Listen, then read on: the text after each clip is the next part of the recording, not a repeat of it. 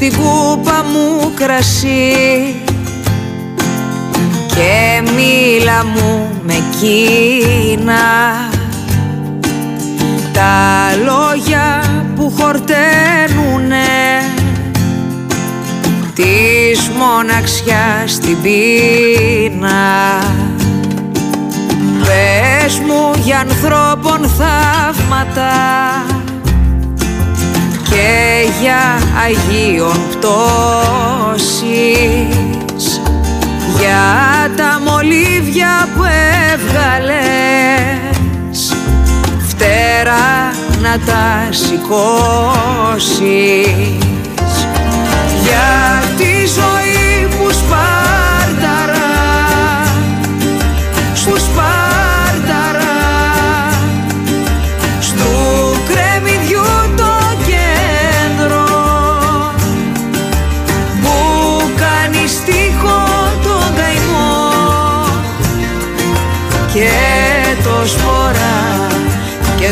σποράκι δέντρο.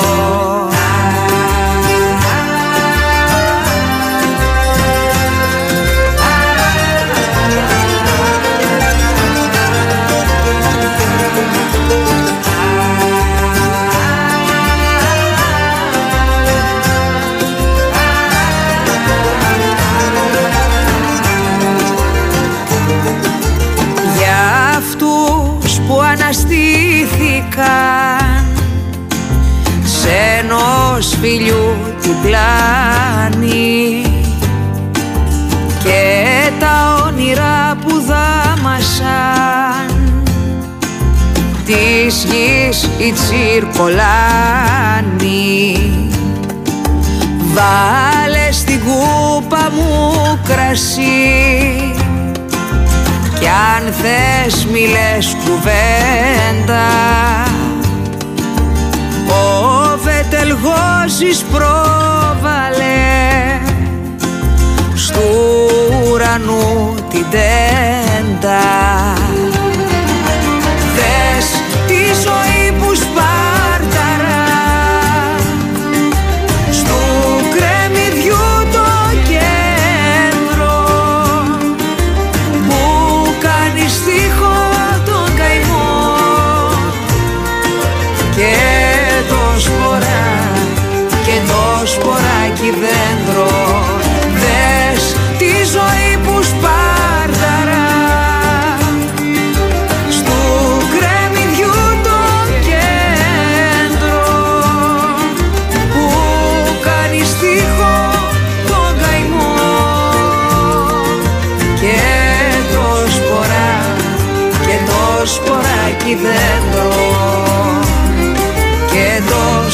σποράκι δέντρο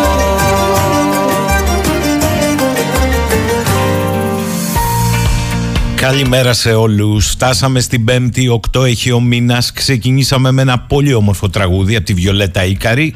Κατά παραγγελία του φίλου μας του Δημήτρη από τη Φλόρινα, καλημέρα στα παιδιά εκεί.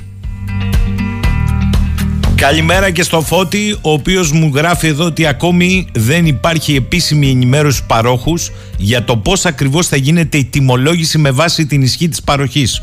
Ούτε καν ανεπίσημα δεν υπάρχει ενημέρωση. Μας λέει όμως ο Φώτης ότι μόλις έχει πληροφορίες θα τις δώσει για να τις μεταδώσουμε. Το θέμα είναι λέει σοβαρό. Υπάρχουν πάρα πολλοί πελάτες που βλέπουν με τριφασικό ρεύμα και νομίζω ότι όσοι έχτιζαν καινούριο σπίτι επέλεγαν τριφασικό για να εκμεταλλεύονται το ότι θα μπορούν να λειτουργήσουν ταυτόχρονα συσκευές που έχουν γίνει απαραίτητες στη ζωή όπως το air condition που να ήξεραν και να ξέραμε τι θα μας περίμενε. Και επειδή δεν μπορούν, λέει ο Φώτης, να πούνε ανοιχτά, σας κλείνω το ρεύμα τις τάδε ώρες γιατί θα φάνε κράξιμο, εκλογές έρχονται ντε, βρήκανε ένα νέο τρόπο να το κάνουν έμεσα με την αλλαγή στην τιμολόγηση. Μακάρι λέει να κάνω λάθος αν και ακούω ειδικού στην εκπομπή να τα λένε αυτά ότι δεν ενδιαφέρονται για τον κοσμάκι.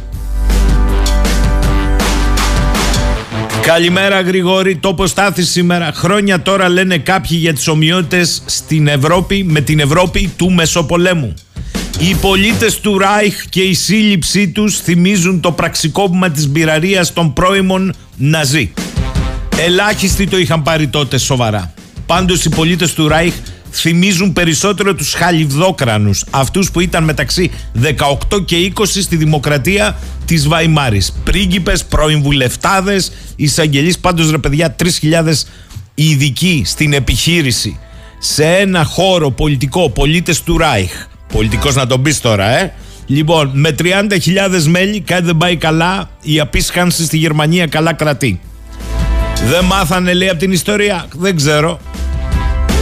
Τι να σου πω, τι μάθανε; Καλημέρα λέει ο Αλέξανδρος και υγεία σε όλους. Καλημέρα από Αθήνα πια η Πολίνα. Αχ Πολίνα, στο μεγάλο χωριό εσύ. Λοιπόν, αυτή η συνομιλία που μετέδωσε χθες το ηχητικό το Μέγκα νομίζω ότι λέει πολλά. Αστυνομικός, κέντρο, το όχημα έχει προσκρούσει στο κατάστημα. Κέντρο, ελήφθη, ελήφθη, ενημερώνουμε τροχέα. Έχετε τα άτομα, πόσα άτομα επιβαίνουν. Το όχημα έχει προσκρούσει στο κατάστημα. Αναγνωρίζετε η σταθμή. Αστυνομικός, ένα άτομο. Κέντρο. Έχει προσκρούσει σε κατάστημα το όχημα. Ένα άτομο. Το έχουμε το άτομο. Αστυνομικός. Αρνητικό κέντρο. Δίνουμε εντολές, αλλά δεν κατεβαίνει το άτομο από το όχημα. Κέντρο. Ελήφθη. Με όλα τα μέτρα ο έλεγχος, δώστε μας την πινακίδα όταν τελειώσετε.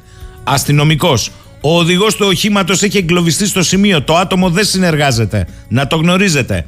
Κέντρο, ελήφθη. Πού ακριβώς είστε, έχει ανταποκριθεί ο οδηγός στις εντολές σας, ελέγχετε το άτομο; Αστυνομικός. Είναι νεκρό το άτομο. Στις συνομιλίες, από ό,τι καταλαβαίνετε, δεν γίνεται πουθενά λόγος από την ομάδα Δίας για τους πυροβολισμούς προς το όχημα.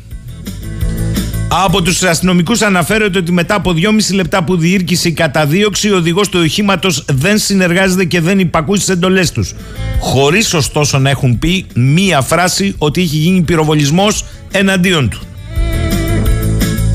Και επίσης πουθενά δεν αναφέρεται κλίση ασθενοφόρου, ούτε για εμβολισμούς. Λοιπόν, εγώ αυτό το μεταφέρω, είναι το ηχητικό όπως το έπαιξε χθες το Μέγκα.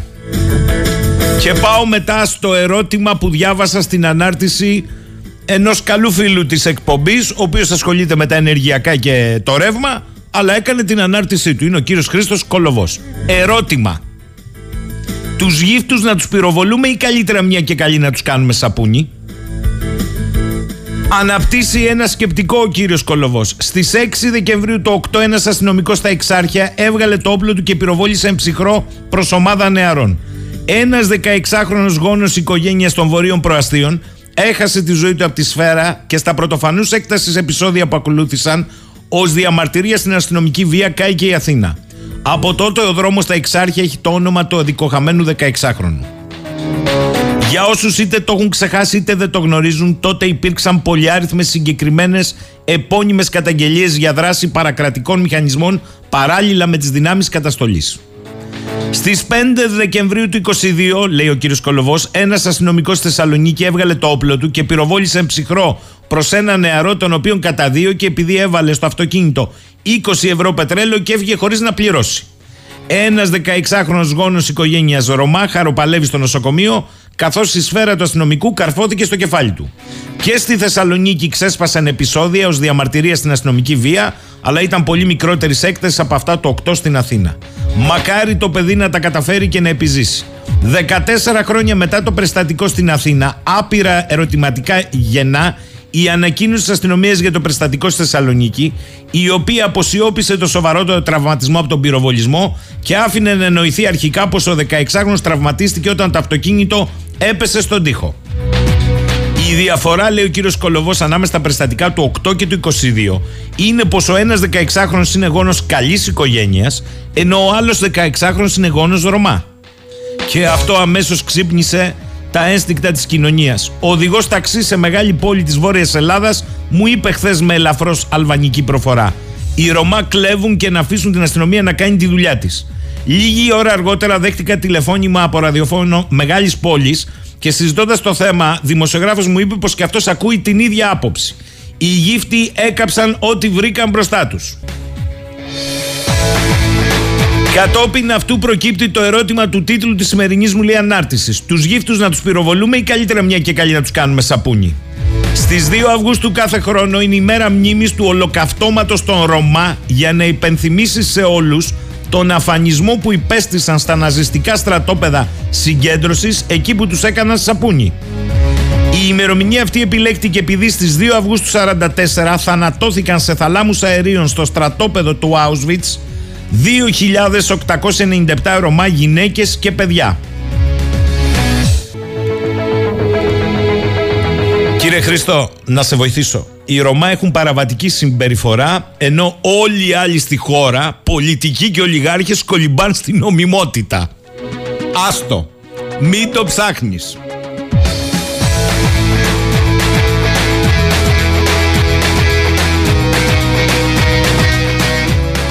Καλημέρα. Ο Αντώνης λέει οι Ναζί είναι αλλού και φορούν κοστούμια αναφερόμενος στους φίλους του Ράιχ. Αλέξανδρος που να ξέραμε όταν βάζαμε τριφασικό ότι από Έλληνες θα γίνουμε Ευρωπαίοι; Με ε και ήττα.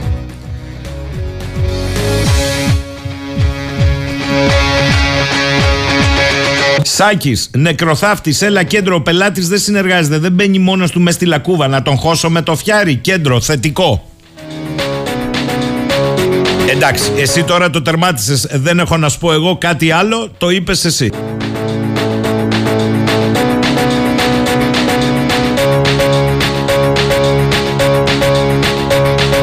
Εν τω μεταξύ, μέσα στον πανικό στη Γερμανία ήρθε και η Πολωνία και ζητά επίσημα 1,3 τρισεκατομμύρια ευρώ από τη Γερμανία και διεθνή διάσκεψη για τις γερμανικές πολεμικές επανορθώσεις στην οποία καλεί να μετάσχει και η Ελλάδα. Αυτά είπε ο Υφυπουργός Εξωτερικών της Πολωνίας, ο οποίος τόνισε ότι πρέπει να υπάρξει διεθνής διάσκεψη με όλες τις ενδιαφερόμενες χώρες. Στην Ελλάδα είναι πέμπτη, ο μήνας έχει οκτώ και ετοιμαζόνται για τη μητέρα όλων των μαχών στη Βουλή με το νέο νομοσχέδιο για τη διάρθρωση της ΕΕΠ, παρακολουθείς υποκλοπές κτλ. Στην Ουάσιγκτον, το χαβά τους Ηνωμένες Πολιτείες. Κούνησαν τη δαχτύλα στην Τουρκία να μην διανοηθεί να κάνει χερσαία επιχείρηση Συρία. Αλλά κράτησαν ίσες αποστάσεις από Ελλάδα και Τουρκία ο εκπρόσωπος του State Department λέγοντας ότι φίλοι εταίροι και σύμμαχοι καλό είναι να μην προκαλεί ο ένας τον άλλον και να μην ανεβαίνει το θερμόμετρο και να λύνουν με διπλωματικό τρόπο τις διαφορές τους. Και εισάλαμε υγεία παιδιά. Α ασχολούμαστε με τα F-16 εμείς. Αν θα τα πάρουν, δεν θα τα πάρουν. Αυτός που έχει το μαχαίρι κόβει το πεπόνι κατά πώς τον βολεύει. Γιάννη, το πήραμε χαμπάρι ότι κάψαν λεωφορείο. Το πήραμε χαμπάρι. Για τα επεισόδια που συνεχίζονται για τρίτη μέρα με έδρες τις έδρες των καταβλισμών.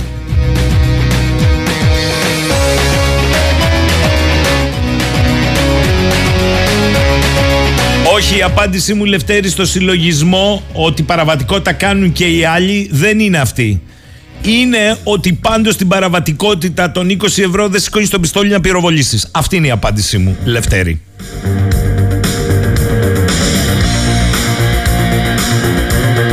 Καλημέρα στο φίλο τον Τάσο. Ε, σήμερα λέει πρέπει να δούμε το κανάλι της Βουλής για να δούμε πόσα πίδια βάζει ο Σάκος για τον καθένα πολιτικό. Άντε να δούμε. Δεν έχει και Μουντιάλ, έχει μια ελπίδα σήμερα το κανάλι της Βουλής.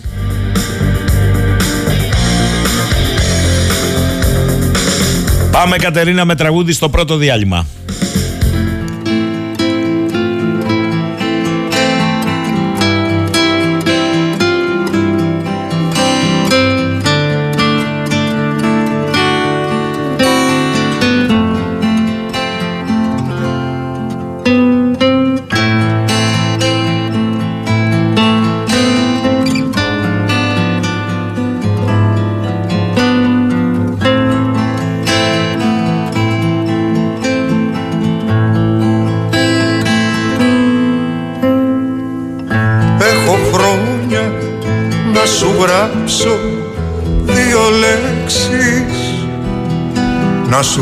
Σου φτιάξω μια καρδούλα στο χαρτί. Να σε κάνω πάλι πάνω μου να τρέξεις. Να γυρίσω την αγάπη την αρχή. Έχω χρόνια ένα λουλούδι να σου φέρω και σου έλεγα δεν είναι πια για μας Τη ζωή μας προσπαθώ να καταφέρω. Στις μικρές μου τις στιγμές να με μετράς. Όλα είναι για μας. Κι όλα είναι για σένα. Θα γίνω κάθε μια στιγμή. Απ' τα χρόνια τα χαμένα Όλα είναι για μας. Κι όλα είναι για σένα. Θα γίνω κάθε μια στιγμή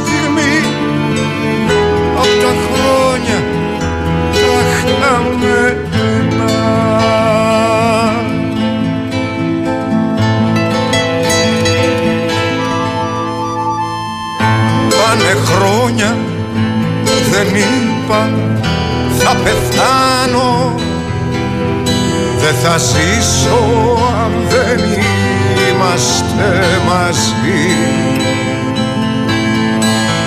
Το παλιό μου εαυτό πια δεν το φτάνω. Που θα γύριζε για σένα όλη τη γη. Όλα είναι για μας. κι όλα είναι για σένα. Θα γίνω κάθε μια στιγμή. Απ' τα χρόνια τα χαμένα όλα είναι για μας. Κι όλα είναι για σένα. Θα γίνω κάθε μια στιγμή. Απ' τα χρόνια τα χαμένα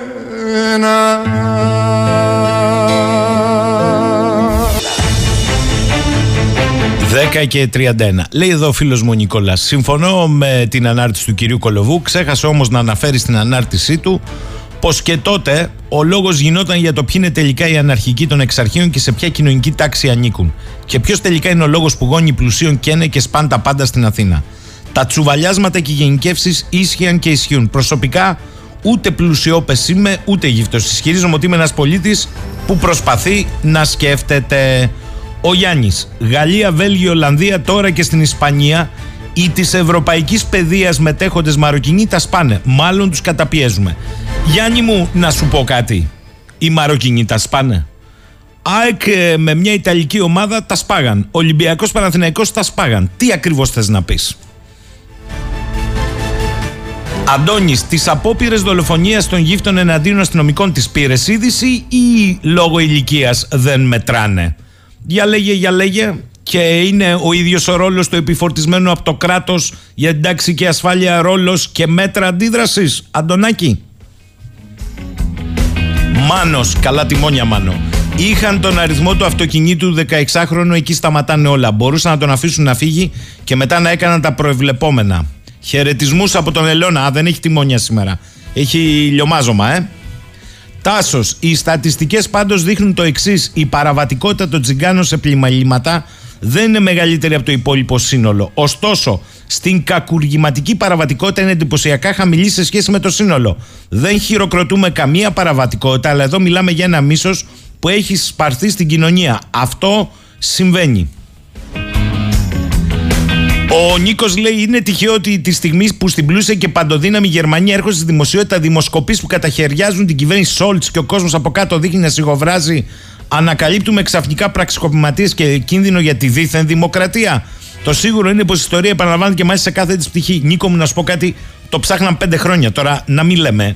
Ε, αν επικοινωνιακά αποφάσισαν τώρα, αυτό είναι άλλο θέμα, αλλά πέντε χρόνια την ψάχναν αυτή την οργάνωση. Τώρα, για όλους τους άλλους, Θέλω να σας πω, ε, επειδή μου γράφετε εδώ για την παραβατικότητα, το Ρωμά, την παραβατικότητα, το Ρωμά, Την είδηση την έχουν μια χαρά πληθωρήσει για να μην την αποπληθωρήσετε. Ο πυροβολισμός είναι σε έναν 16χρονο. Αλλά θα σας πω κάτι μιας και μιλάτε για την παραβατικότητα. Στοχεύει ή δεν στοχεύει άγκυρα στον εκτουρκισμό της, Θράκης, της Θράκης; Είναι κοινό παραδεκτά μυστικό ότι το ελληνικό κράτος διαχρονικά και διακομματικά είναι αναποτελεσματικό στην αναχέτηση αυτής της προσπάθειας; Και ποιο είναι το ανάχωμα στις απόπειρες εκτουρκισμού της Θράκης, οι τοπικοί πληθυσμοί που αντιστέκονται ενωμένοι σε επιχειρήσεις του τουρκικού προξενείου; Λοιπόν, για δέστε τώρα εσείς όλοι με την παραβατικότητα, ακούστε εδώ. Ο πολιτιστικός μορφωτικός σύλλογος γυναικών Ρωμά Δροσερού Ξάνθης η Ελπίδα παρακολουθεί με αγωνία και προβληματισμό την κλιμακούμενη τουρκική προκλητικότητα καθώς και τις εξελίξεις γύρω από αυτήν. Ο Σύλλογος η Ελπίδα αντιπροσωπεύει έναν από τους μεγαλύτερους μόνιμους οικισμούς Ρωμά στην Ελλάδα 8.500 κάτοικοι και ένας από τους κύριους στόχους μας είναι να παρεμποδίσουμε τις επίμονες προσπάθειες εκτουρκισμού του οικισμού Ρωμά από παράγοντες του τουρκικού προξενείου. Ω Έλληνες Ρωμά της Θράκης, καταδικάζουμε τις δηλώσεις της τουρκικής πλευράς ότι ανήκουμε στην τουρκική μειονότητα. Είμαστε Έλληνες πολίτες με διαφορετική γλώσσα, κουλτούρα και πολιτισμό και το μόνο που αναζητούμε είναι το ελληνικό κράτος το οποίο ανήκουμε με το σώμα και το πνεύμα μας να προβεί σε απαραίτητες ενέργειες για την ισότιμη συμμετοχή μας σε αυτό ως ξεχωριστή πολιτισμική κοινότητα. Τι λέτε τώρα για τους παραβατικούς; Είναι κακή αυτή η ανακοίνωση που εξεδόθη χθες σε απάντηση των νέων προσπαθειών του τουρκικού προξενείου. Για πείτε μου πώς το βλέπετε εδώ. Λοιπόν, πάω τώρα σε αυτό που έχω προαναγγείλει διότι δεν θα τα αφήσουμε να περάσει έτσι. Ο Αντώνης μου λέει δηλαδή ο αστυνομικός είναι σάκος του box για κάθε εγκληματία σαν τους γύφτους. Λυπάμαι για όσα λες εδώ και δύο μέρες. Ποιος σου είπε ότι είπαμε εμείς ότι ο αστυνομικός είναι σάκος του box; Αλλά σάκο του box είναι η γύφτη γενικώ. Γενικώ για κάθε παραβατικότητα και παρανομία και μάλλον Αντωνάκη μου λησμονάς ακόμη και αυτό που διαβάσαμε εδώ στην αρχή ε, τις συνομιλίες στο κέντρο. Θα επανέλθω σε αυτό το θέμα, θέλω να πάω στο άλλο. Θέλω να καλημερίσω τον κύριο Σαράντο Θεοδωρόπουλο, ο οποίος είναι νομικός ε, και με μάχες και στο Εθνικό Συμβούλιο από τους λίγους νομικούς που σηκώνει διαρκώς την υπόθεση των γερμανικών οφειλών επανορθώσεων. Καλημέρα κύριε Θεοδωρόπουλε. Έπεσε η γραμμή; Α, ωραία. Λοιπόν, ας περιμένουμε λίγο.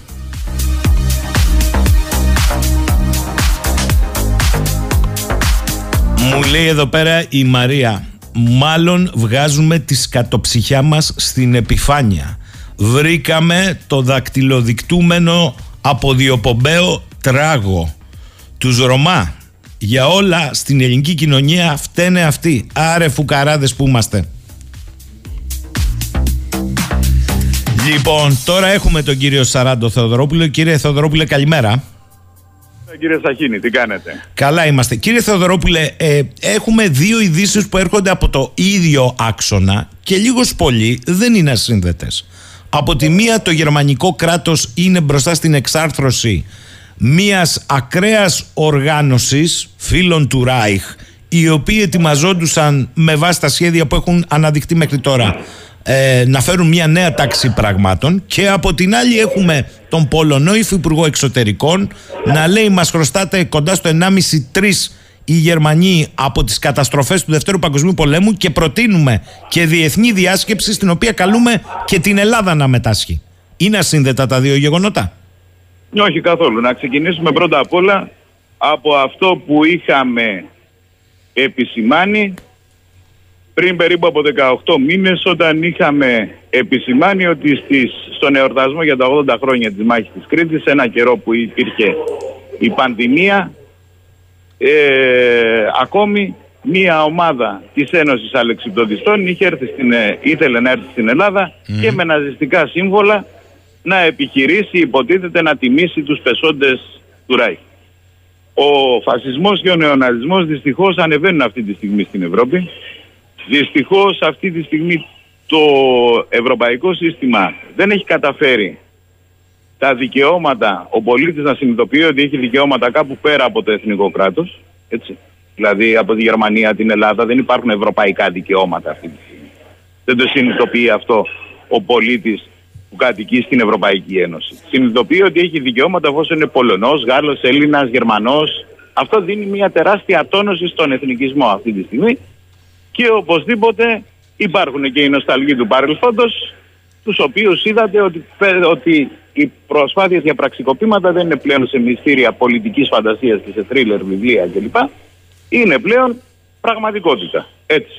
Το δεύτερο ζήτημα για το οποίο μου συζητάτε είναι ευχής έργων ότι αυτή τη στιγμή η Πολωνία θέτει αυτό το θέμα.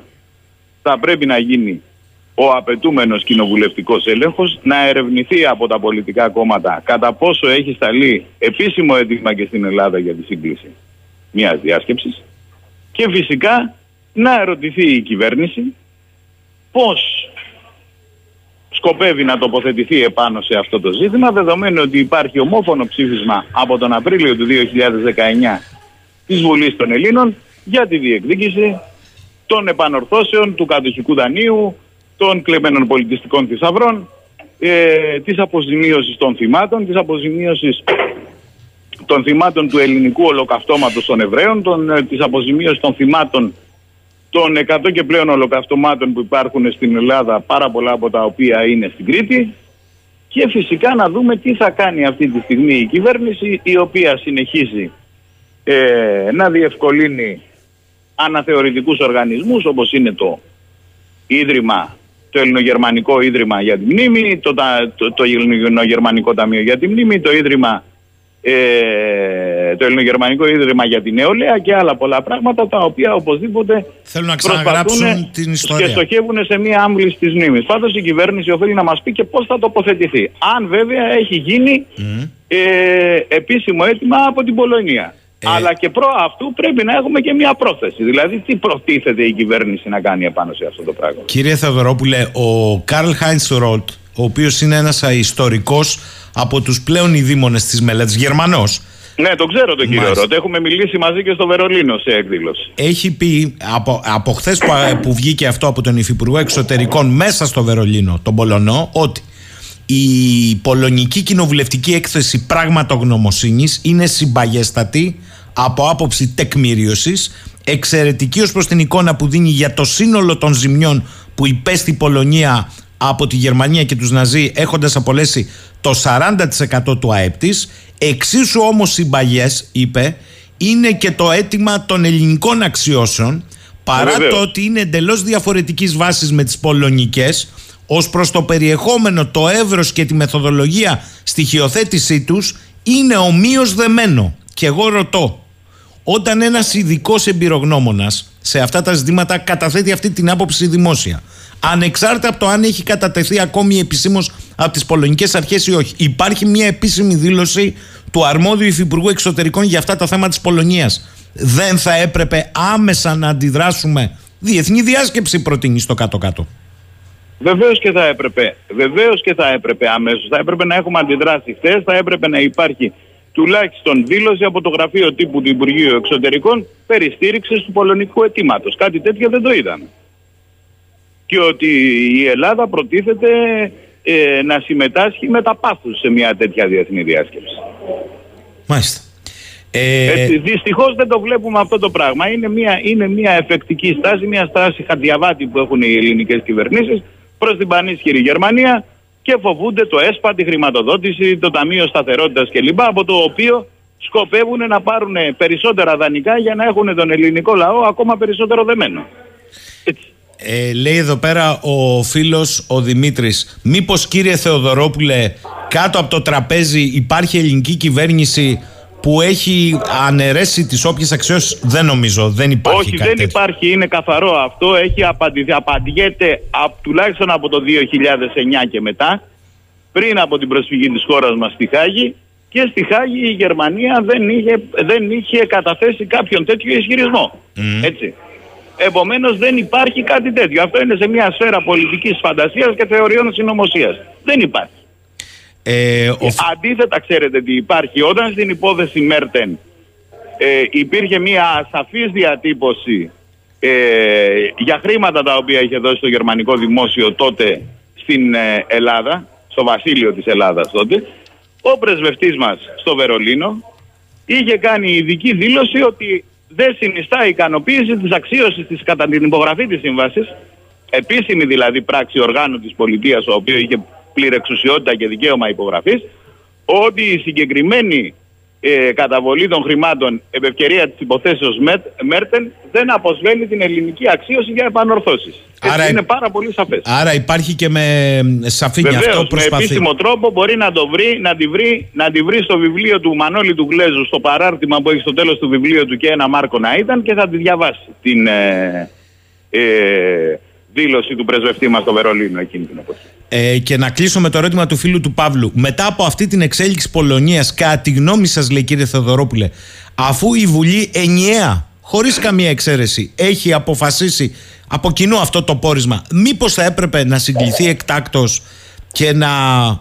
Τι λέει εδώ, να νομοθετήσει μια επιτροπή που θα αναλάβει τη συμμετοχή της χώρας Μα ήδη έχει νομοθετηθεί αυτή η Επιτροπή, ήδη έχει περαιώσει το έργο της, ήδη έχει καταλήξει σε πόρισμα. Δεν ανακαλύπτουμε κάθε τρία χρόνια. Όχι, όχι, λέει για εκπρόσωποι στη Διεθνή Διάσκεψη Επιτροπή. Αυτό εννοεί.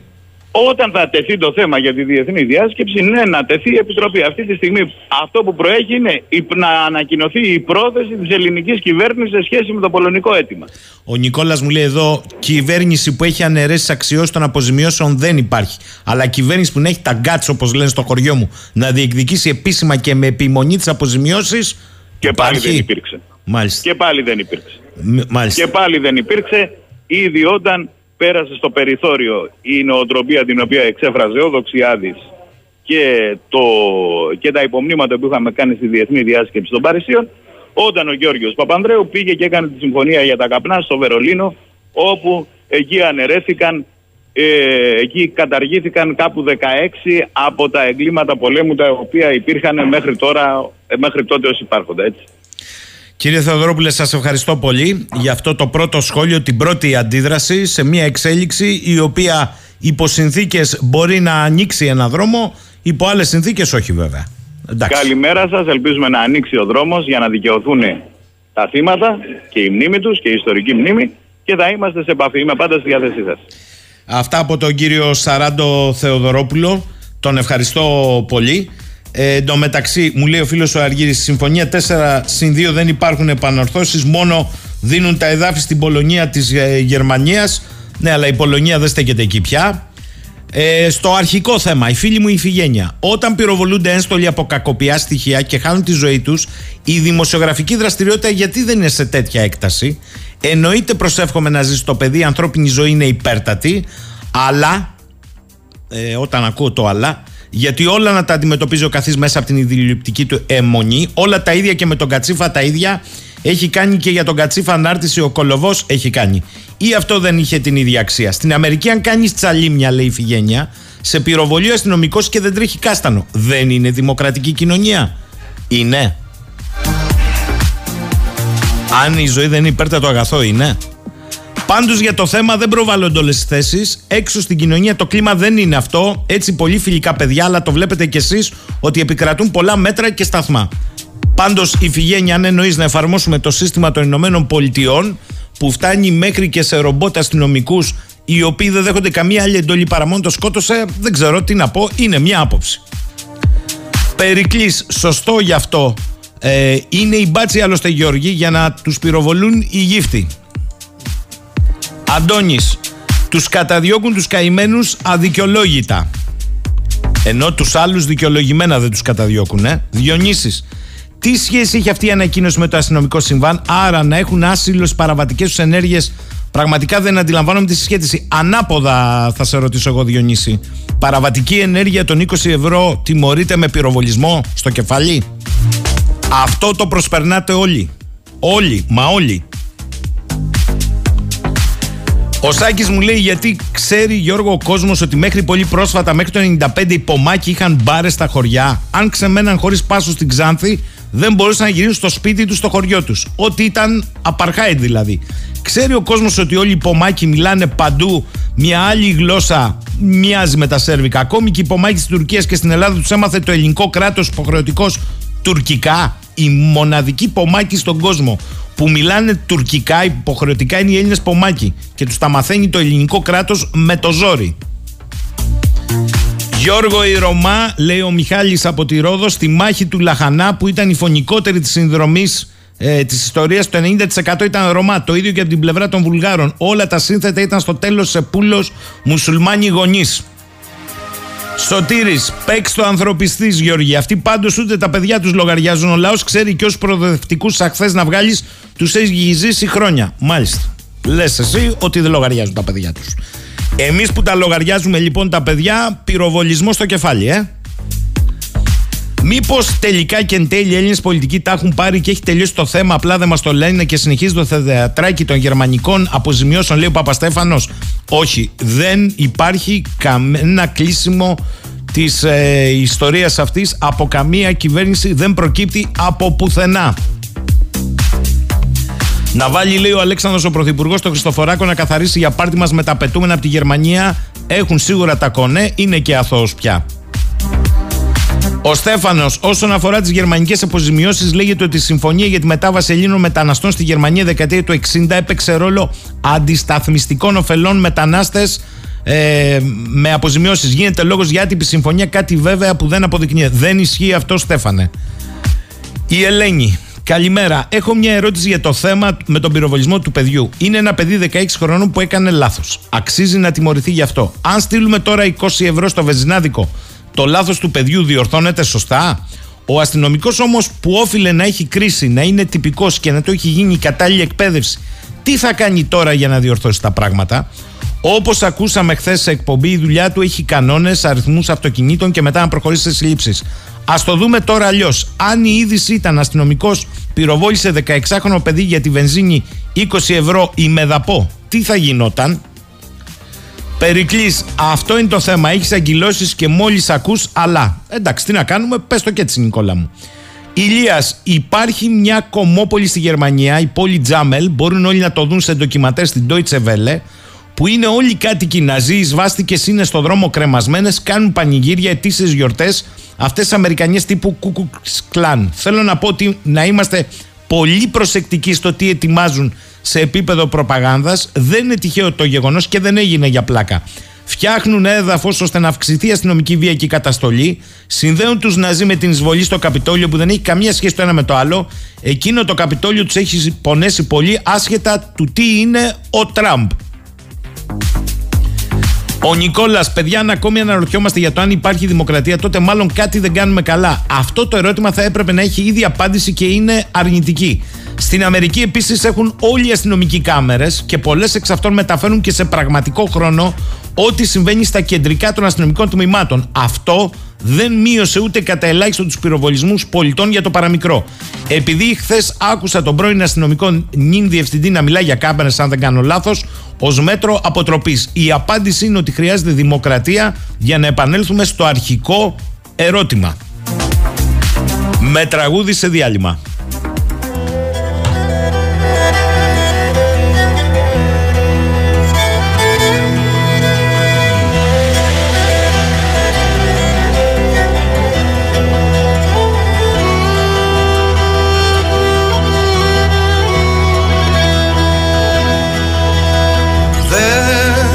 Μέσα μου δες μνήμες φωτιές πάλι ξύπνου και στα μάτια κες παλιές σκιές μας κυβερνούν.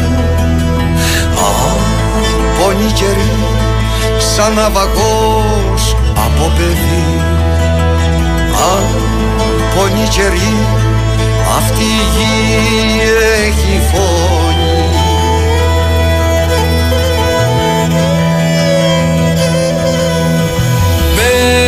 στις αλυβές Σύρε χορό, φέρε στροφή. Δες και με να δες Ξέρω να κρύβω την πληγή. Αγώνη καιρή Σαν ναυαγός από παιδί. Αγώνη καιρή Αυτή η γη έχει φωνή.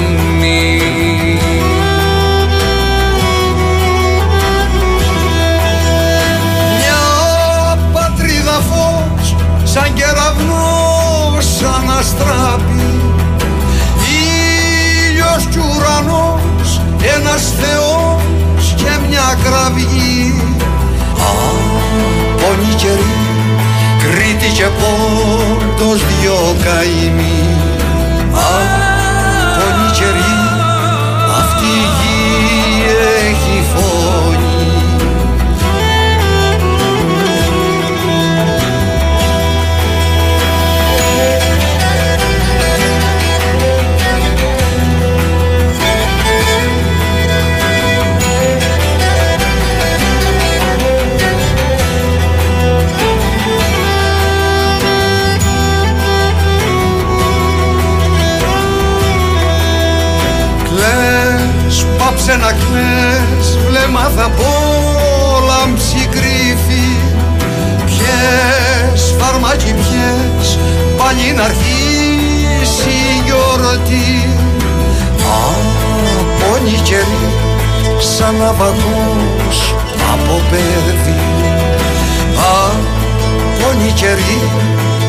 αυτή η γη έχει φωνή.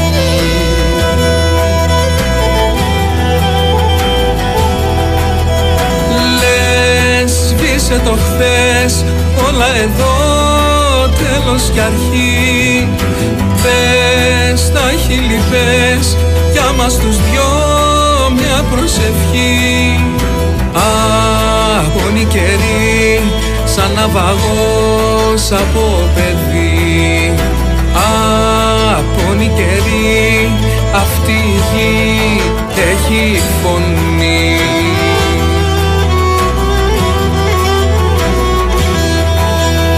Μια πατρίδα φως σαν κεραυνός αναστράπει Ήλιος κι ουρανός ένας θεός και μια κραυγή. Απόνοι καιροί Κρήτη και πόντος δυο καημοί Απόνοι καιροί αυτή η γη έχει φωνή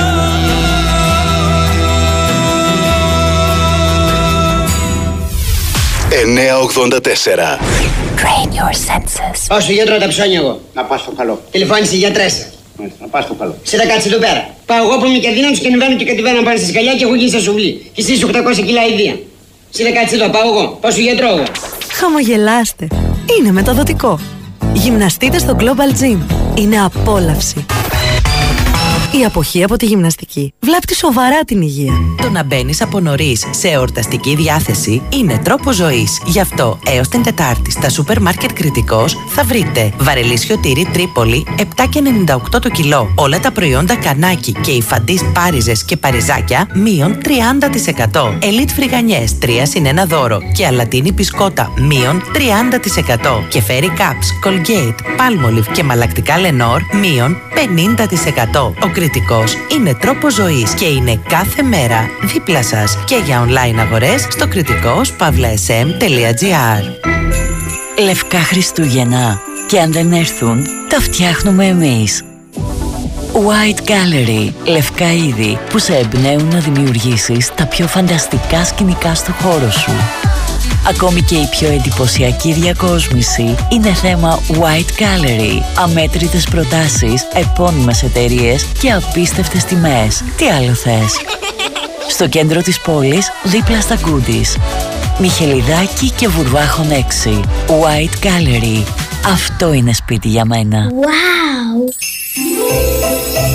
Για όσα ζητήσατε, για όσα ευχηθήκατε, για όσα περιμένετε, αυτές τις γιορτές γίνεται κάτι μαγικό. Στα Σαβοϊδάκης Bakery and Patisserie Magic Happens. Ένας παραμυθένιος κόσμος με γλυκά και φαντασία. Για μικρούς, για μεγάλους και για όσους πιστεύουν αληθινά στο θαύμα των γιορτών. Σαβοϊδάκης Bakery and Patisserie. Γλυκές εκπληξούλες με αγάπη. Για τηλεφωνικές παραγγελίες καλέστε μας στο 2810 32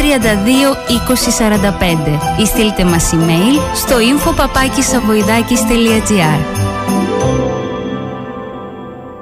Σούπερ μάρκετ Χαλκιαδάκης. Στο δικό μας καλάθι όλα τα καλά χωράνε. Ως και την Τετάρτη θα βρείτε Δημητριακά Kellogg's, Cornflakes, Special K ή Coco Pops 500 γραμμαρίων με έκπτωση 40%. Στραγγιστό γιαούρτι δοδόνι κλασικό 1 κιλού με έκπτωση 30% 3 ευρώ και 29 λεπτά. Τυρί Milner 9 ευρώ και 28 λεπτά το κιλό. Μπύρα Fix Ελλάς 330 ml 8 συν 4 δώρο με έκπτωση 1 ευρώ 6 ευρώ και 84 λεπτά. Χοιρινό μπουκέ ελληνικό 5 ευρώ και 40 λεπτά το κιλό. Όλα τα καλσόν Big με έκπτωση 40% και περισσότερες από 4.000 προσφορές κάθε μέρα. Και ηλεκτρονικά στο e-shop.halkiadakis.gr Σούπερ μάρκετ Χαλκιαδάκης. Το όνομα που εμπιστεύεστε.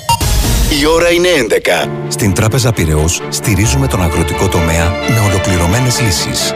Γι' αυτό καλύπτουμε τις ανάγκες σας σε ρευστότητα τόσο για την κάλυψη του κόστους παραγωγής όσο και για την υλοποίηση των επενδυτικών σας σχεδίων.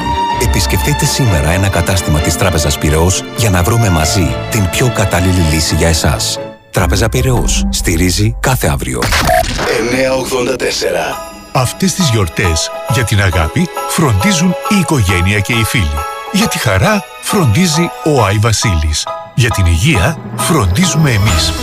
Sentiment Cosmetics. Πλήρης σειρές αντισηπτικών προϊόντων για απόλυτη υγιεινή και ασφάλεια. Πιστοποιημένα καλλιντικά για ξενοδοχεία και επιχειρήσεις. Από την οικογένεια της Sentiment Cosmetics, καλές γιορτές και χρόνια πολλά. Άλλο σου Γιώργη, γέρασέ τον, ναι. Ποιος είναι πρέπει σου λέγα; Βρες κουμπάρε. Έπα λένε πως κάνεις και 30. Έχω κάνει και 40. 40 τζουαγιαγιές. Αμοναχός. Ποιο είδα και μοναχός κουμπάρε. Με την τέμπλα. Ελαιοραβδιστικό ντέμπλα με παλμική κίνηση για εύκολη συγκομιδή του καρπού στις λιγότερες εργατόρες. Κατασκευάζεται στις εγκαταστάσεις μας από έμπειρους τεχνίτες με άριστης ποιότητας υλικά για μέγιστη αντοχή στο χρόνο και τις δύσκολες συνθήκες. Με άμεση τεχνική υποστήριξη, σέρβις και ανταλλακτικά. Ελαιοραβδιστικό ντέμπλα με την εγγύηση της Γεωτέκο και την πιστοποίηση της Ευρωπαϊκής Ένωσης. Ελαιοραβδιστικό ντέμπλα. Δεν πληγώνεις στο δέντρο, δεν πληγώνεις στην τσέπη σου. Χάλασε η κουζίνα σας, το ψυγείο, το πλυντήριο και δεν βρίσκεται ανταλλακτικά. Τώρα υπάρχει λύση στο πιο εξειδικευμένο κατάστημα ανταλλακτικών. Καραταράκης Ιωάννης και Ιωσήφ Όμικρον Ε. Ανταλλακτικά ηλεκτρικών οικιακών και επαγγελματικών συσκευών. Ανταλλακτικά ψυγείων, κουζίνας, πλυντηρίων. Ανταλλακτικά μηχανών καφέ, εξαρτήματα υγραερίων. Καυστήρων πετρελαίου, μηχανήματα εξαερισμού, αντιστάσεις παντός τύπου, ψυκτικά μηχανήματα, σακούλες για όλες τις ηλεκτρικές κούπες και χιλιάδες λύσεις για όλες τις μικροσυσκευές. Καραταράκης Ιωάννης και Ιωσήφ, όμικρον ε. Το πιο εξειδικευμένο κατάστημα ανταλλακτικών στις πιο ασυναγώνιστες τιμές της αγοράς. Νίνο Αμουντράκη 9 στις Πατέλες. Τηλέφωνο 2810 228627 και στην ηλεκτρονική διεύθυνση www.karatarakis.net. Τώρα τα ανταλλακτικά έχουν όνομα. Σκέψου φύση, περιβόλια, γεμάτα φρούτα. Σκέψου ζώα να βόσκουν ανέμελα. Και όλα αυτά κάντα γεύση. Πώς; Είναι απλό. Με μια βόλτα στο εργαστήριο ζαχαροπλαστικής πυρίδων. Πάνω από 50 προτάσεις λαχταριστού παγωτού. Από ολόφρεσκο γάλα και πραγματικά επιλεγμένα φρούτα. Δοκίμασε το βραβευμένο ρούμι πορτοκάλι και παγωτά με λαχταριστούς ξηρούς καρπούς και αυθεντική σοκολάτα. Σπυρίδων στο κοκκίνι χάνι. Γεύσου αληθινή απόλαυση. Εκπέμπουμε ζωντανά για την ομορφότερη πόλη του πλανήτη. Ακούτε 984 Ηράκλειο στο ίντερνετ radio984.gr 984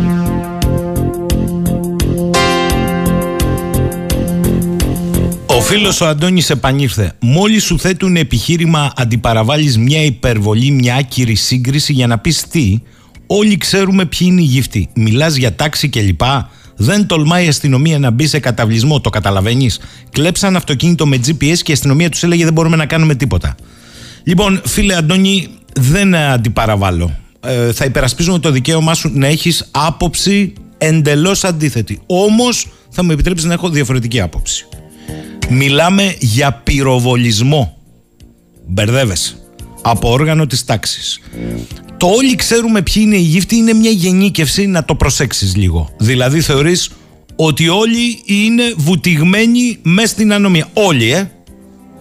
Και επειδή μου λες δεν τολμάει η αστυνομία να μπει σε καταβλισμό, γιατί μπαίνει στα περίχτιστα των βορείων προαστίων που έχουν ιδιωτικές φρουρές και που πάει κόκα σύννεφο, όχι σε όλα, σε ορισμένα. Εγώ δεν θα γενικεύσω. Για πες μου, μπαίνουν. Αλήθεια.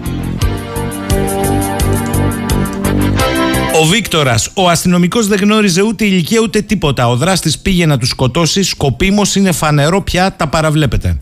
Τώρα, το δεν γνώριζε ούτε ηλικία ούτε τίποτα. Μέσα στο μαγαζί ήταν, τους ενημέρωσε.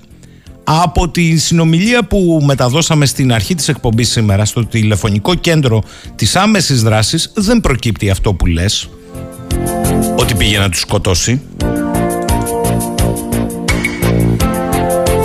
Αν έρθει άλλη συνομιλία να το ξαναδούμε όχι όμως να αιτιολογήσουμε τον πυροβολισμό Ο Σάκης αν δεν μπορεί ο Έλληνας που γέννησε το Ρίγα Φεραίο ότι είμαστε ένα έθνος ενιαίο και αδιέρετο δεν μας φταίει καμία Τουρκία ο ρατσισμός είναι φωτιά στα μπατζάκια μας. Καλημέρα, λέει ο Λευτέρης. Όταν δεν μπορούμε να καταλάβουμε ότι δολοφονικό είναι το πλήγμα σε ένα παιδί για 20 ευρώ, για 20 ευρώ δεν πάμε πουθενά. Τώρα για το τι σοή δημοκρατία έχουμε, το έχει πει ο Κοντογιώργης. Πόσες φορές θα ε, έχουμε επίκληση στον Κοντογιώργη. Ο Σιμεών από το λιόφι το λέει. Το πεινασμένο που σου βούτυξε την τελευταία μπουκιά, εχθρό τον βλέπεις. Το κλέφτη όμως που ποτέ δεν πείνασε, ποτέ σου από το λαιμό δεν τον εβούτυξες. Κατά τον Μπρέχτ.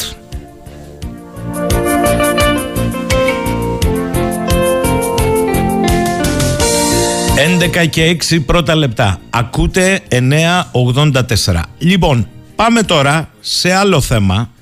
Ε, πάμε στο μεγάλο γεωπολιτικό πεδίο. Γιατί εκεί ε, υπάρχουν πράγματα στις μεγάλες και στις μικρότερες εικόνες που μας αφορούν και έμεσα και άμεσα.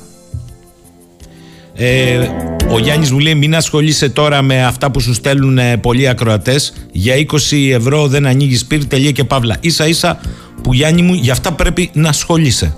Λοιπόν θέλω να καλημερίσω σήμερα στη συχνότητα του 984 ε, έναν πρέσβη επιτιμή ο οποίος όμως ε, στο δημόσιο λόγο του αρέσει ή δεν αρέσει δεν στρογγυλεύει. Κυρίως όμως εκτιμούμε τη γεωπολιτική του ματιά. Και το λέω αυτό γιατί πολλά από όσα μας έχει περιγράψει ε, τα βλέπουμε να εξελίσσονται την ίδια στιγμή ή λίγο μετά. Δεν σημαίνει ότι διεκδικεί ρόλο προφήτη ανάλυση κάνει. Είναι ο κύριος Γιώργος Αϊφαντής. Καλημέρα κύριε πρέσβη. Καλή σας μέρα κύριε Σαχίνη, καλημέρα στους ακροατές σας. Κύριε Πρέσβη, θέλω να ξεκινήσουμε και πάλι σήμερα από τη μεγάλη εικόνα. Γιατί η μεγάλη εικόνα με επίκεντρο τον πόλεμο στην Ουκρανία που έχει γίνει πια, το έχετε πει πολλές φορές, ένα γεωπολιτικό σύμπλοκο με εξελίξεις ρευστότητας και αλλαγών κοσμογονικών, δίνει μια εικόνα ένα βήμα μπρος, δύο βήματα πίσω κυλοπονήματα δηλαδή μιας νέας κατάστασης. Είναι έτσι; Ε, σωστά το περιγράφεται ένα βήμα μπρος, δύο βήματα πίσω. Είναι μια αμφίροπη κατάσταση αλλά ε, έρχεται, ε, διαμορφώνεται μια καινούργια παγκόσμια τάξη. Και η Ευρώπη ε, είναι το πεδίο μάχης αυτής της νέας σύγκρουσης η οποία είναι η μήτρα της νέας παγκόσμιας τάξης. Δηλαδή έχουμε έρθει στις εποχές του, στο πρώτο μισό του 20ου αιώνα όπου πραγματικά οι δύο μεγάλοι πόλεμοι στο ευρωπαϊκό έδαφος διαμόρφωσαν την παγκόσμια τάξη. Τώρα γίνεται ένας τρίτος μεγάλος πόλεμος. θα διαρκέσει πολύ, δεν ε, υπάρχει καμία ένδειξη και το τονίζω καμία ένδειξη εκτός αν θέλουμε να παίρνουμε τις επιθυμίες μας για πραγματικότητα ότι ο, ο πόλεμος αυτός θα τερματιστεί. Δεν υπάρχει πολιτικό περιθώριο συμφωνίας. Α, υπάρχει βέβαια περιθώριο ανακοχής κάποια στιγμή. Και η ανακοχή, όπως μπορούν να φανταστούν οι ακροατές σας, Συμβαίνει ακόμη και όταν οι δύο αντίπαλοι εξαντλούνται. Θέλουν να θάψουν τους νεκρούς τους, θέλουν να γεμίσουν τις αποθήκες τους με όπλα, να πάρουν δυνάμεις και να ξανασυνεχίσουν. Ε, υπάρχουν ανακοχές όπως αυτή στην κορεκτική Χερσόνησο που έχουν κρατήσει 70 χρόνια. Αλλά παραμένει εμπόλεμη η κατάσταση και η Ευρώπη θα είναι τα μετόπισθεν της γραμμής α, αντιπαράταξης. Είναι τα μετόπισθεν της γραμμής αντιπαράταξης ή στην ίδια την Ευρώπη με κορονίδα τον μπροσταροκριό της οικονομικά μέχρι πριν ένα διάστημα τη Γερμανία συντελούνται καταστάσεις ή δημιουργούνται καταστάσεις που θυμίζουν Μεσοπόλεμο, κατά άλλους δημοκρατία της Βαϊμάρης, χαλίβδινα κράτη και εννοώ, ε, κράνη, εννοώ αυτές τις πληροφορίες και την εκτεταμένη επιχείρηση σε όλη τη Γερμανία από 3.000 ειδικούς αστυνομικούς για τη σύλληψη των φίλων του Ράιχ που είναι μια οργάνωση που έχει από πρίγκιπες βουλευτές και εισαγγελείς και 30.000 μέλη. Κοιτάξτε, όταν ο Χίλερ ε, έκανε το 1923 την πρώτη του απόπειρα στο πραξικόπημα στο Μόναχο, δεν είχε περισσότερες δυνάμεις ε, και δεν ήταν ε, λιγότερο γραφικός από αυτούς που βλέπουμε σήμερα.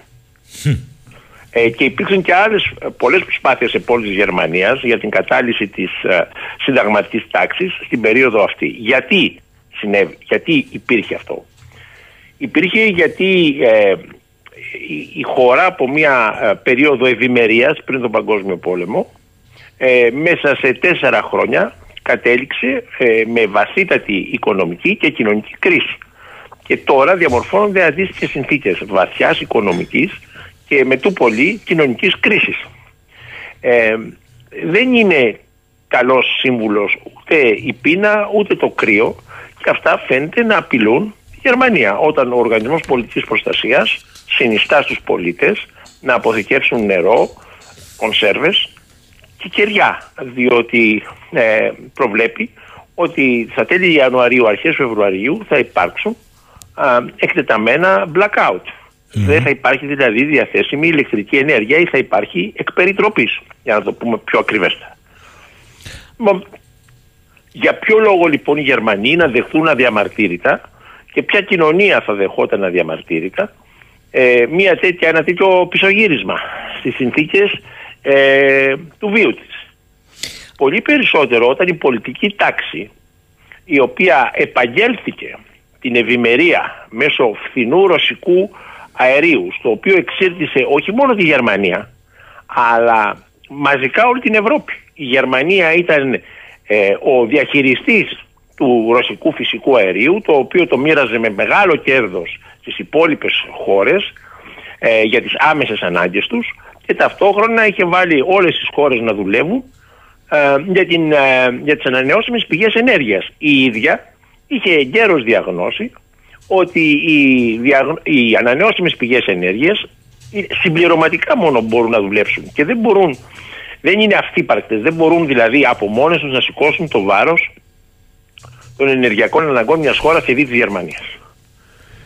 Συνεπώς αυτή ήταν η κατάσταση. Α, και οι ίδιοι οι πολιτικοί ηγέτες οι οποίοι είχαν κάνει αυτή την καταστροφική όπως αποδεικνύεται τώρα επιλογή θεωρώντας ότι η Ρωσία δεν θα εκμεταλλευτεί ποτέ την εξάρτηση όλης της Ευρώπης από, από τη δική της ενέργεια και για αυτόν τον λόγο θα συμπεριφερόταν, ας πούμε, θα πήγαινε φερειπής στο Διεθνές Δικαστήριο για, την, για τα προβλήματα που θεωρούσαν ότι είχαν οι Ρωσόφωνοι. Ή θα επέμενε σε ατέρμονες διπλωματικές ε, διεργασίες ε, πέριξης της Συμφωνίας του Μίνσκ την οποία είχαν κουρελιάσει οι Ουκρανοί. Συνεπώς αυτοί οι άνθρωποι με αυτήν την ε, κοντόθωρη πολιτική είναι πάλι στο τιμόνι. Και τώρα υπερακοντίζουν α, στην αντίθετη κατεύθυνση. Βάζουν ένα πλαφόν στη στο ρωσικό ε, πετρέλαιο, ναι, ναι. το οποίο ε, θα λειτουργήσει ε, εις βάρος του Ευρωπαίου καταναλωτή. Αν ήθελαν πραγματικά να γονατίζουν τη Ρωσία και να μην παίρνουν ρωσικό πετρέλαιο, ας βάζουν πλαφόν 20 ευρώ. 30 που λέει ο Ζελένσκι. Τότε θα είχε ένα νόημα. Αλλά ε, ξέρουμε όλοι πολύ καλά ότι θα πάνε να αγοράσουν ρωσικό πετρέλαιο από τους Ινδούς, από, από τρίτους. Θα γίνονται εκεί κάποιες προσμίξεις, λίγο σαουδαραβικό, λίγο ρωσικό και θα το πουλάνε με, με τεράστια κέρδη. Συνεπώς, η κυρία Φόντερ Λάιεν Α, και όλη η Ευρωπαϊκή Επιτροπή, αν ήταν κυβέρνηση, θα είχε πέσει 40.000 φορές.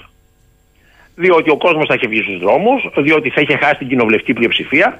Όμως το Ευρωπαϊκό Κοινοβούλιο δεν μπορεί να τους κατεβάσει, δεν μπορεί να άρει την εμπιστοσύνη του. Και αυτό είναι το μείζον έλλειμμα δημοκρατίας στο άλλο παραμύθι, στον άλλο παραμυθένιο θεσμό, στο οποίο οι πάντες στην Ελλάδα α, ομνίουν ότι η Ευρωπαϊκή Ένωση, η οποία είναι ε, το, είναι το, το αριστούργημα της δημοκρατίας. Θυμίζ, μου, μου θυμίζουν οι αναλύσεις α, όλων των ευρωπαϊστών και όλων όσων ασχολούνται με την ε, ε, ευρωπαϊκή ολοκλήρωση όπως την λένε τις αναλύσεις του φιλοσόφου Χέγκελ ο οποίος έλεγε ότι η Γερμανία του Κάιζερ Γουλιέλμου είναι το τελικό στάδιο εξέλιξης της ανθρωπότητας. Λοιπόν, Κύριε, είμαστε. Κύριε Πρέσβη, ε, με αυτό το κλίμα και επανέρχομαι, αισθάνεστε σε αυτή την παγκόσμια γεωπολιτική ανακατάταξη που μάλλον η Δύση δεν έχει αντιληφθεί και το ρυθμό της. Αισθάνεστε όμως ότι ειδικά στον ευρωπαϊκό χώρο είμαστε σε μέρες μεσοπολέμου και εν- δεν εννοώ ε, μόνο οικονομικά εννοώ και πολιτικά αυτό το έλλειμμα ηγεσιών που βλέπετε από τη μια α, η αποχάβνωση από τα μέσα του κόσμου η αδράνεια, η συσσωρευμένη σιωπηρή οργή όλα αυτά σας δημιουργούν ένα κλίμα στον ευρωπαϊκό χώρο μεσοπολέμου ή είναι υπερβολή; Υπάρχουν αναλογίες. Ε, δεν έχουμε περάσει την, τον, τε- τον τεράστιο πληθωρισμό, ε, δεν έχουμε τέτοια φαινόμενα αυτής της έκτασης ακόμη, αλλά υπάρχουν σημαντικές αναλογίες. Το βασ- η βασική αναλογία, αυτό που εγώ βλέπω ο, να είναι ε, και πιο επικίνδυνο και, και πιο που υπήρχε τότε υπάρχει και τώρα είναι η έλλειψη πολιτικού οράματος. Στο Μεσοπόλεμο η Ευρώπη είχε να διαλέξει ανάμεσα σε δύο δρόμους. Ήταν ο φασισμός και ο ναζισμός α, που ήταν, στήριζαν τον α, καπιταλιστικό τρόπο παραγωγής και η άλλη λύση για όσους διαφωνούσαν με αυτό ήταν ο κομμουνισμός.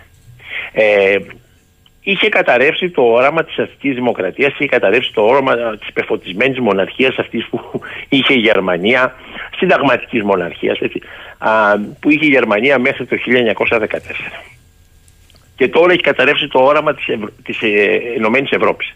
Τίποτα από όσα κάνει η, η Ευρώπη δεν δικαιολογούν τον τίτλο της Ενωμένης, δεν εννοούν καν τον τίτλο της Ευρώπης.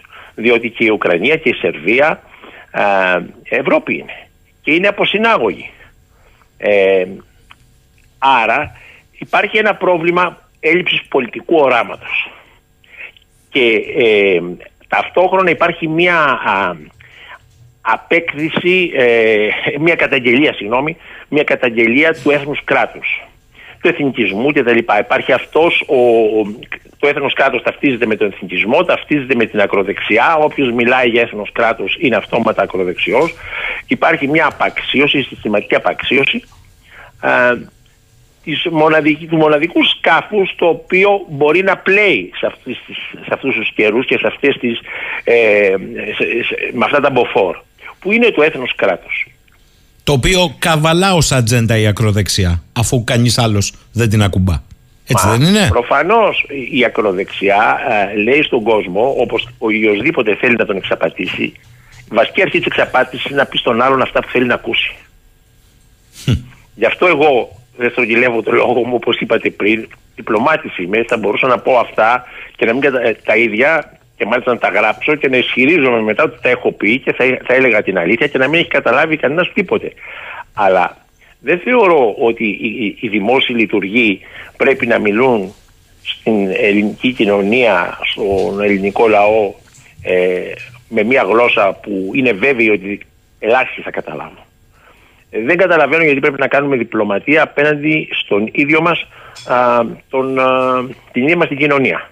Ε, και ταυτόχρονα εγώ δεν διεκδικώ ούτε ένα κάποιο δημόσιο αξίωμα, ούτε να ξαναγυρίσω στο Υπουργείο και να, όπως πάρα πολλοί συνάδελφοι, ούτε να μπω στο Διοικητικό Συμβούλιο Τραπέζης, ούτε να, να γίνω διοικητής σε ΕΥΠ, ούτε τίποτα. Εγώ δεν ε, έχω καμία επιθυμία, ε, αλλά και πάλι να είχα επιθυμία, πάλι έτσι θα τα έλεγα λόγω χαρακτήρα. Εν πάση περιπτώσει δεν έχω καμία επιθυμία ε, να πολιτευτώ, να κάνω οτιδήποτε. Συνεπώς, ομιλώ τη γλώσσα της αλήθεια όπως την καταλαβαίνω εγώ. Μπορεί να διαφωνεί κανείς μαζί μου, δεν, είναι, δεν έχω το, ε, το μονοπόλιο της αλήθειας ή της σοφίας α, αλλά ε, προϋπόθεση για να γίνει μια υγιής ακαδημαϊκή συζήτηση είναι να λέμε τα πράγματα με το όνομά τους. Τη γάτα γάτα, ασίκα σίκα, τη σκάφη σκάφη. Κύριε Πρέσβη, ε, σε αυτό το κλίμα και ενδεχομένως μιας πολιτικής και οικονομικής αποδυνάμωσης της Γερμανίας, εγώ δεν το αφήνω ε- εκτός κάδρου αυτό, η Πολωνία έρχεται με ένα πιεστικό τρόπο διαστόματος του Υφυπουργού Εξωτερικών της μέσα στο Βερολίνο να πει εμείς διεκδικούμε 1,33 ευρώ από τις καταστροφές του γερμανικού στρατού ε, στο δεύτερο παγκόσμιο πόλεμο το, τη μείωση 40% του ΑΕΠ μας και καλούμε σε διεθνή διάσκεψη στην οποία καλούμε και την Ελλάδα. Και επειδή το ξέρετε το διαχρονικό αίτημα από τη μία, την ομόφωνη απόφαση της Βουλής από την άλλη και την αδράνεια αφετρίτου, δεν ξέρω αν θέλετε να, να κάνετε ένα σχόλιο επ' αυτού. Διότι εδώ φάνηκε να ανοίγει ένα παράθυρο ευκαιρίας η Ελλάδα να το κάνει με ένα διεθνή τρόπο, να το διεθνοποιήσει. Έχω ασχοληθεί με, την, με το θέμα των α, πολεμικών αποζημιώσεων που οφείλει η Γερμανία ε, για εγκλήματα πολέμου ε, στην Ελλάδα. Και σας λέω ότι η Πολωνία α, δείχνει ότι τουλάχιστον ε, οι ακροδεξιοί όπως τους λέμε, ε, όπως καταγγέλουν οι Βρυξέλλες, Πολωνοί α, α, αξιωματούχοι ε, έχουν φιλότιμο. Την κατεξοχήν έννοια του φιλότιμου. Ε, είναι ευθύς απέναντι στο λαό τους. Η Γερμανία ισοπαίδωσε την Πολωνία. Λέμε ότι έχει ισοπεδώσει την Ελλάδα. Ε, νομίζω ότι δεν είναι ακριβές. Τεράστιες ζημίες έκανε στην Ελλάδα. Αλλά η Πολωνία δεν ξανασήκωσε κεφάλι. Έτσι. Και δεν είναι μόνο αυτό, είναι ότι πολλές πολωνικές περιοχές πέρασαν κάτω α, με, α, από, τη, από την Σοβιετικό τότε. Ε, και υπήρξε μια και ένα τεράστιο κύμα προσφύγων. Συνεπώ, οι Πολωνοί έχουν κάθε δικαίωμα, εάν είμαστε στοιχειοδός συνεπείς με τις αρχές που επαγγέλλεται η Ευρωπαϊκή Ένωση, που, επαγγέλλεται, ε, που επαγγέλλονται οι δυτικές δημοκρατίες, να απαιτήσουν από τους Γερμανούς πολεμικές επανορθώσει. Γιατί έχει σημασία αυτό, Διότι εάν δεν τις πληρώσουν οι Γερμανοί, έστω ας μην τις Πολωνού, θα τι πληρώσουν σε ένα τρίτο. Αν δεν τις πληρώσουν, αν δεν τις καταβάλουν, αν δεν πονέσουν. Δεν είναι τυχαίο ότι ο ναζισμός δεν, ε, ενώ υπήρχε και στην Αγγλία, υπήρχε και στη Γαλλία μεγάλο κίνημα. Ε, έγινε στη Γερμανία. Δεν είναι τυχαίο ότι τα δόπεδα συγκέντρωσης, η σχεδιασμένη, μελετημένη ε, εξολόθρευση ανθρώπων με το ιδεολογικό ότι κα, ε, κατήγοντο ε, ανήκαν σε χαμηλότερες ράτσες, Σλάβοι, αναλώσιμοι, ε, έγινε στη Γερμανία. Συνεπώς, κάποιο πρόβλημα υπάρχει με τους Γερμανούς. Αυτό που δεν θέλουν να αποδεχθούν. Όσο ε, δημοκρατικό, ε, εγώ έχω κάνει άπειρες συζητήσεις με Γερμανούς όλων των πολιτικών οριζόντων. Ουδής δέχεται αυτό ότι υπάρχει κάποιο πρόβλημα με τους Γερμανούς. Λένε, ας πούμε, ότι Φιρπίν και Αυστραλία δεν μπορούσαν να το έχουν κάνει. Έλα που δεν το έκαναν. Έλα που δεν το έκαναν και δεν ήσαν άτυχοι οι Γερμανοί, γιατί τράβηξαν δύο φορές ε, τους πολέμους. Και είναι ικανοί, όπως δείχνει και το, το, υπάρχουν ε, επαρκή στα γονίδια μέσα στο γερμανικό πολιτικό σύστημα και κάθε φορά που η οικονομία δεν πάει καλά, αυτά τα γονίδια βρίσκουν περιβάλλον και, και αναπτύσσονται. Συνεπώς, μόνο εάν υποχρεωθούν να τα καταβάλουν, μόνο τότε οι νεότερες γενιές θα συνειδητοποιήσουν κάτι πάρα πολύ δύσκολο. Ότι οι παππούδες τους ήσαν εγκληματίες. Διότι δεν πήγε να τα κάνει ο Χίτλερ και οι πρετοριανοί του αυτά. Υπάρχει ε, ένα καταπληκτικό βιβλίο που έχει γράψει ένας Αμερικανός, όχι εβραϊκής καταγωγής, που λέει Hitler's Willing Executioners δηλαδή η, η πρόθυμη δίμνη του Χίτλερ και δείχνει ότι αστυνομικοί πήγαιναν και κάνανε, σε, σε, κατατάσσονταν Γερμανοί αστυνομικοί, οι οποίοι υπηρετούσαν στην Κολονία, υπηρετούσαν ε, στο Βερολίνο, έφευγαν από την υπηρεσία τους και πήγαιναν και κατατάσσονταν σε κομμάντο θανάτου στο Ανατολικό Μέτωπο, γιατί ο μισθός ήταν πολύ καλύτερος και οι προοπτικές ανέλυξε ήταν πολύ καλύτερες. Λοιπόν, τι συζητάμε αυτά. Δεν, ήταν μια ολόκληρη κοινωνία η οποία στράφηκε ενάντια σε άλλες όσο αυτό δεν το παραδέχονται, όσο δεν, έχουν, ε, δεν παραδέχονται οι, οι Γερμανοί ότι το πρόβλημα είναι με αυτούς, Θυμίζει τα άτομα τα οποία έχουν σχιζοφρένεια και δεν το παραδέχονται. Ο, ο, ο βασικός τρόπος να ξεπεράσεις αυτό το, το πρώτο βήμα προς την ίαση όπου υπάρχει ίαση σχιζοφρένεια είναι να πεις ότι έχω, να το παραδεχθείς, ότι έχεις το πρόβλημα. Η γερμανική κοινωνία δεν το παραδέχεται με τίποτα. Λένε όταν τους πιέσει κανείς θα μπορούσε να το κάνει και οι Έλληνες και οι Τούρκοι και οι, δεν ξέρω εγώ ποιοι και οι, οι, οι, οι, και οι Ινδοί. Ε, δεν το έκαναν όμως. Άρα να είμαστε σαφείς ε, και εγώ δεν έχω καμιά αμφιβολία ότι η πολωνική έκκληση θα πέσει, ε, δεν θα βρει ανταπόκριση από την Ελλάδα για τον απλούστο λόγο ότι το ελληνικό πολιτικό σύστημα είναι χειροπόδαρα δεμένο στους Γερμανούς. Να το πούμε έτσι τώρα περιληπτικά, μπορώ να το πω και, και πιο κομψάκι να το αναλύσω, αλλά δεν έχετε να δείτε ας πούμε ε, να γυρίσετε όλες οι βουνοκορφές είναι φυτεμένες ανεμογεννήτριες ας πούμε ε, γερμανικής προέλευσης, γερμανικής τέτοιας κτλ. Λοιπόν τι συζητάμε τώρα που θα στραφεί το ελληνικό κοινοβούλιο ε, κατά της Γερμανίας και θα συνδράμει τους Πολωνούς σε αυτό το αίτημα το οποίο είναι διαχρονικό των Πολωνών και μπράβο σε αυτή την κυβέρνηση την Πολωνική που το προχωράει. Ε, Μιας και το υπενηχτήκατε, εκεί κολούσε και η δήλωσή σας σε πρόσφατη συνέντευξη. Με ρωτάει εδώ ο Στέφανος στο RTV που κάνατε λόγο για τη στάση της Ελλάδας όσον αφορά τις έρευνες στα ενεργειακά νοτιοδυτικά της Κρήτης, ότι δεσμευόμαστε από γερμανικά συμφέροντα. Αυτό εννοούσατε; Είναι γνωστό ότι ε, δεν εννοούσα, δεν το συνέδεα με τις πολεμικές επανορθώσεις, αλλά είναι γνωστό Όχι με ότι τις ανεμογεννήτριες. μια εντολή γερμανική προς την Ελλάδα ε, είναι να μην, ε, να μην αξιοποιήσει τους υδρογονάνθρακες. Διότι η Γερμανία δεν είχε ανάγκη ε, μια χώρα μέσα στην Ευρωπαϊκή Ένωση η οποία να προσφέρει ε, ε, φυσικό αέριο και ενέργεια ε, από υδρογονάνθρακες. Είχε το φθηνού υδρογονάνθρακες, το, το φυσικό αέριο, που είναι η ευγενέστερη μορφή υδρογονανθράκων, ευγενέστερη ως προς τις επιπτώσεις της για τη μόλυνση, ε, που ήταν ε, το φυσικό αέριο που το φέρνανε με αγωγούς. Είχαν φτιάξει και δύο αγωγούς. Έτσι. Nord Stream 1, Nord Stream 2 και οι άλλοι που περνούσαν μέσω Ουκρανίας. Αυτός είναι ο φθηνότερο τρόπος, αλλά έχει και μονοσήμαντη εκ- εξάρτηση από τον α, πάροχο. Ε, οι Γερμανοί λοιπόν δεν επιθυμούσαν ανταγωνισμό. Και γι' αυτό το ελληνικό πολιτικό σύστημα, ο Γιώργος Παπανδρέου έβγαινε και έλεγε δεν υπάρχει τίποτε εκεί. Α, ο α, Μανιάτης ε, έκανε τα οικόπεδα και μετά ε, υπέστη ολική έκλειψη, έκλειψη από το ελληνικό πολιτικό σύστημα δεκαετίας και ακόμη δεν θα ξα- δύσκολα θα βγει βουλευτής. Α, και όσοι μίλαγαν για αυτό το θέμα ε, αντιμετωπίζονταν α, με καχυποψία. Ε, μέσα στο πολιτικό σύστημα και μέσα στο Υπουργείο Εξωτερικών, καλά δεν το συζητάω εκεί, θεωρούνται lunatics ας πούμε έτσι. Α, και όμως χθες ένας πρώην πρωθυπουργός είπε ότι... Κύριος Σαμαράς, Ε, ναι, ναι. ναι, είπε, ομολόγησε αυτό το οποίο α, όλοι γνωρίζουν. Το ομολόγησε μεγαλόφωνα.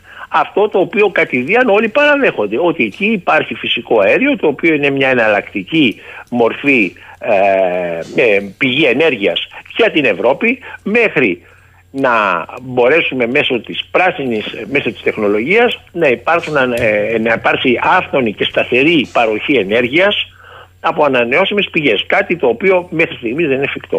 Λοιπόν, η μετάβαση μπορεί να στηριχθεί από το φυσικό αέριο, όχι μόνο της Ελλάδας, αλλά όλης της Ανατολικής ε, Μεσογείου, της λεκάνης Ανατολικής Μεσογείου.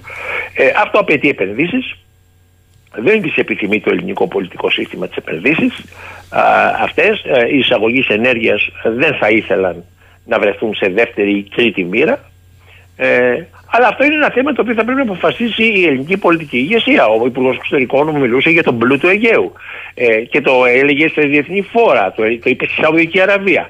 Ε, λοιπόν, εντάξει, αυτή είναι η, η- α- αυτή είναι η ελληνική πολιτική προσέγγιση. Μάλιστα. Και όπως είπατε, ένας πρώην πρωθυπουργός το είπα, αλλά εκ των υστέρων, αφού φάγαμε κατά κουτελατρία ε, μνημόνια. Κοιτάξτε τώρα, εδώ μου λέει ο φίλος ο Νίκο. Χάσει 10 χρόνια. Μάλιστα. Με χάσει 10 χρόνια. για αυτή Τουλάχιστον, την ιστορία. τουλάχιστον. Μου λέει εδώ ο φίλος ο Νίκος να δώσω λέει μια προσωπική μαρτυρία σε αυτά που είπε προηγουμένως ο κύριος Πρέσβης για τους Γερμανούς. Το 1, το 2001, βρισκόμουν στο Ανόβερο σε έκθεση τεχνολογίας μαζί με τον τότε εργοδότη μου, καθώς ήμουν στον περίπτερο της εταιρείας.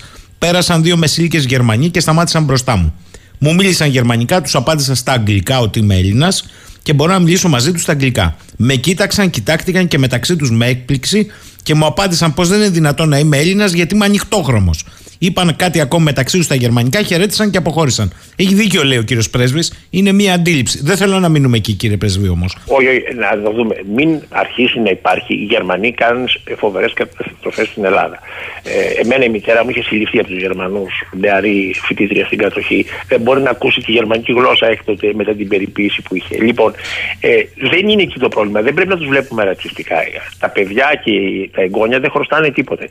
Απλώς πρέπει να παραδεχθούν την ιστορική πραγματικότητα. Όπως ζητάμε από την Τουρκία να παραδεχθεί τη γενοκτονία των Αρμενίων, όχι γιατί θα ξανάρθουν πίσω στη ζωή τα θύματα, ε, ούτε γιατί φταίνουν οι, οι νεαροί Τούρκοι τώρα, αυτοί που γεννήθηκαν για αυτά που έκαναν οι παππούδες τους, αλλά γιατί μόνο αν το παραδεχθούν και μόνο αν πληρώσουν για αυτά, ε, θα είμαστε σίγουροι ότι δεν θα τα επαναλάβουν. Έτσι και με τους Γερμανούς. Υπάρχουν θαυμάσιοι άνθρωποι Γερμανοί που δεν έχουν να, να κάνουν τίποτα. Αλλά και αυτοί δεν παραδέχονται, είναι λίγο δύσκολο να παραδεχθεί μια κοινωνία ότι μέσα στο DNA της, στο κοινωνικό της DNA, για να εξηγούμεθα, μέσα στον τρόπο οργάνωσης της, συλλο, ε, της συλλογικότητάς της και μέσα στη σκέψη της ε, υπήρχαν αυτές οι δυνατότητες και υπάρχουν ακόμη. Και χρειάζεται ειδική φαρμακευτική αγωγή ε, την οποία συνιστούν οι Πολωνοί. Ε, δεν εξαρτάται το μέλλον της Πολωνίας από το αν θα πληρώσουν ε, ε, οι, οι, Γερμανοί και είναι ε, προς τιμή των Πολωνών δεν το θυμήθηκαν όταν, ε, όπως θα θυμηθήκαμε εμείς όταν είχαμε οικονομικό πρόβλημα. Το θυμούνται ενώ η πολωνική οικονομία δόξα Θεός πάει μια χαρά. Λοιπόν, πρέπει να παραδεχθούν οι Γερμανοί αυτό το πράγμα. Δεν είναι, δεν είναι πεδίο πολεμικής απέναντι στη Γερμανία. Είναι πεδίο συνεννόησης η Γερμανία πρέπει να το καταλάβει γιατί είναι για το καλό της ίδιας και όλων των υπολείπων, στον κόσμο και στην Ευρώπη ιδίως. Θέλω να μείνουμε λίγο στο κεφάλαιο που ανοίξατε και θέλω να σας ρωτήσω, επειδή είμαστε σε μια φάση ερευνών στο Ιόνιο και νότιο-νοτιοδυτικά της Κρήτης. Μάλιστα υπάρχει και μια εικόνα ότι ιδίως στα νοτιοδυτικά της Κρήτης με αυτόν τον τρόπο και μέχρι το όριο της μέσης γραμμής μπλοκάρουμε το τουρκολιβικό μνημόνιο. Από την άλλη, στη διπλωματία μετά την άρον-άρον αποχώρηση του Έλληνα Υπουργού Εξωτερικών έχουμε ένα δίπολο. Λέμε ότι εμείς αυτή την κυβέρνηση δεν την αναγνωρίζουμε, ότι έχει δικαίωμα να υπογράφει συμφωνίες. Την ίδια ώρα όμως φωνάζουμε που δεν μετέχουμε σε διασκέψεις για τη Λιβύη που είναι αυτή η κυβέρνηση, πρέπει να το πω αυτό. Και θέλω να σας ρωτήσω αρχικώς συμμερίζεστε ότι οι έρευνες μπλοκάρουν πια το τουρκολιβικό μνημόνιο; Όχι. Όποιος το λέει αυτό ε, είτε δεν γνωρίζει είτε λέει συνειδητά ψέματα. Ε, εάν πραγματικά είχαμε δώσει θαλασσοτεμάχια προς εκμετάλλευση ε, στην, ε, στην ανατολική, νότιο-ανατολική ακτή της ε, Κρήτης, δηλαδή στα ανοιχτά της Ιεράπετρα για να το πω, για να το καταλάβουν οι ακροατές, ε, τότε πραγματικά θα μπαίναμε μέσα σε αυτόν τον διάδρομο που έχει που, που συνιστά το τουρκολιβικό μνημόνιο. Στα δυτικά της Κρήτης, στα δυτικά, νότια, δυτικά και ε, της Κρήτης, εκεί υπάρχει μια παλιά διαμάχη για το όριο α, της ε, υφαλοκρηπίδας μας με την Κρήτη. Η υφαλοκρηπίδα υπενθυμίζω στους Σοκρατέ, υπάρχει αυτοδικαίως, ύψο φάκτο το λένε οι Λατίνοι. Υπάρχει αυτοδικαίως, δηλαδή είτε την έχεις ορίσει είτε δεν την έχεις ορίσει, η φαλοκρηπίδα είναι εκεί, ως νομική έννοια. Σου ανήκει επειδή είσαι κυρίαρχο κράτος. Αν δεν υπάρχει διαφορετική πρόβλεψη, το όριο είναι η μέση γραμμή. Εμείς λοιπόν έχουμε πάρει τη μέση γραμμή. Η Λιβύη παραδοσιακά πριν από αυτή την κυβέρνηση, πολύ πιο πριν από αυτή την κυβέρνηση, έλεγε όχι, πρέπει να πάει βορειότερα. Γιατί; Εκεί πέρα υπησέρχονται στην ομολογία του Διεθνούς Δικαστηρίου, κατά καιρούς έχουν επισέλθει διάφοροι παράγοντες, το μέγεθος του πληθυσμού, η οικονομική και κοινωνική κατάσταση της χώρας, η προβολή της γεννητικότητας, δηλαδή πόσο θα είναι ο πληθυσμός μετά από κάποια χρόνια και επικαλούμενοι αυτά τα στοιχεία, αυτές τις παραμέτρους, οι Λίβοι στις μεταξύ μας διαπραγματεύσεις, επαφές που γινόντουσαν τότε, τις είχε κάνει ο κ. Βαλινάκης, ε, ε, με πολλή επιμέλεια οφείλω να πω, ε, προβάλλανε αυτές τις απαιτήσεις και ζητούσαν την οριογραμμή να πάει βορειότερα. Εμείς για ευνόητους λόγους, επειδή το, ο ελέφαντος στο δωμάτιο δεν είναι η Λιβύη, είναι η Τουρκία, λέγαμε μέση γραμμή. Επιμέναμε. Και εάν, εν πάση περιπτώσει, στην εκμετάλλευση θα μπορούσαμε να τα βρούμε με τη Λιβύη αν πραγματικά ε, ε, ε, θέλαμε να κάνουμε σε κοιτάσματα που ήσαν ακριβώς εκεί στο όριο και είναι μισά δικά μας μισά δικά τους θα μπορούσαμε να, να τους δώσουμε κάποια, κάτι παραπάνω στην εκμετάλλευση. Αλλά το όριο έπρεπε να είναι η μέση γραμμή για πολιτικούς, γεωπολιτικούς λόγους δικούς μας.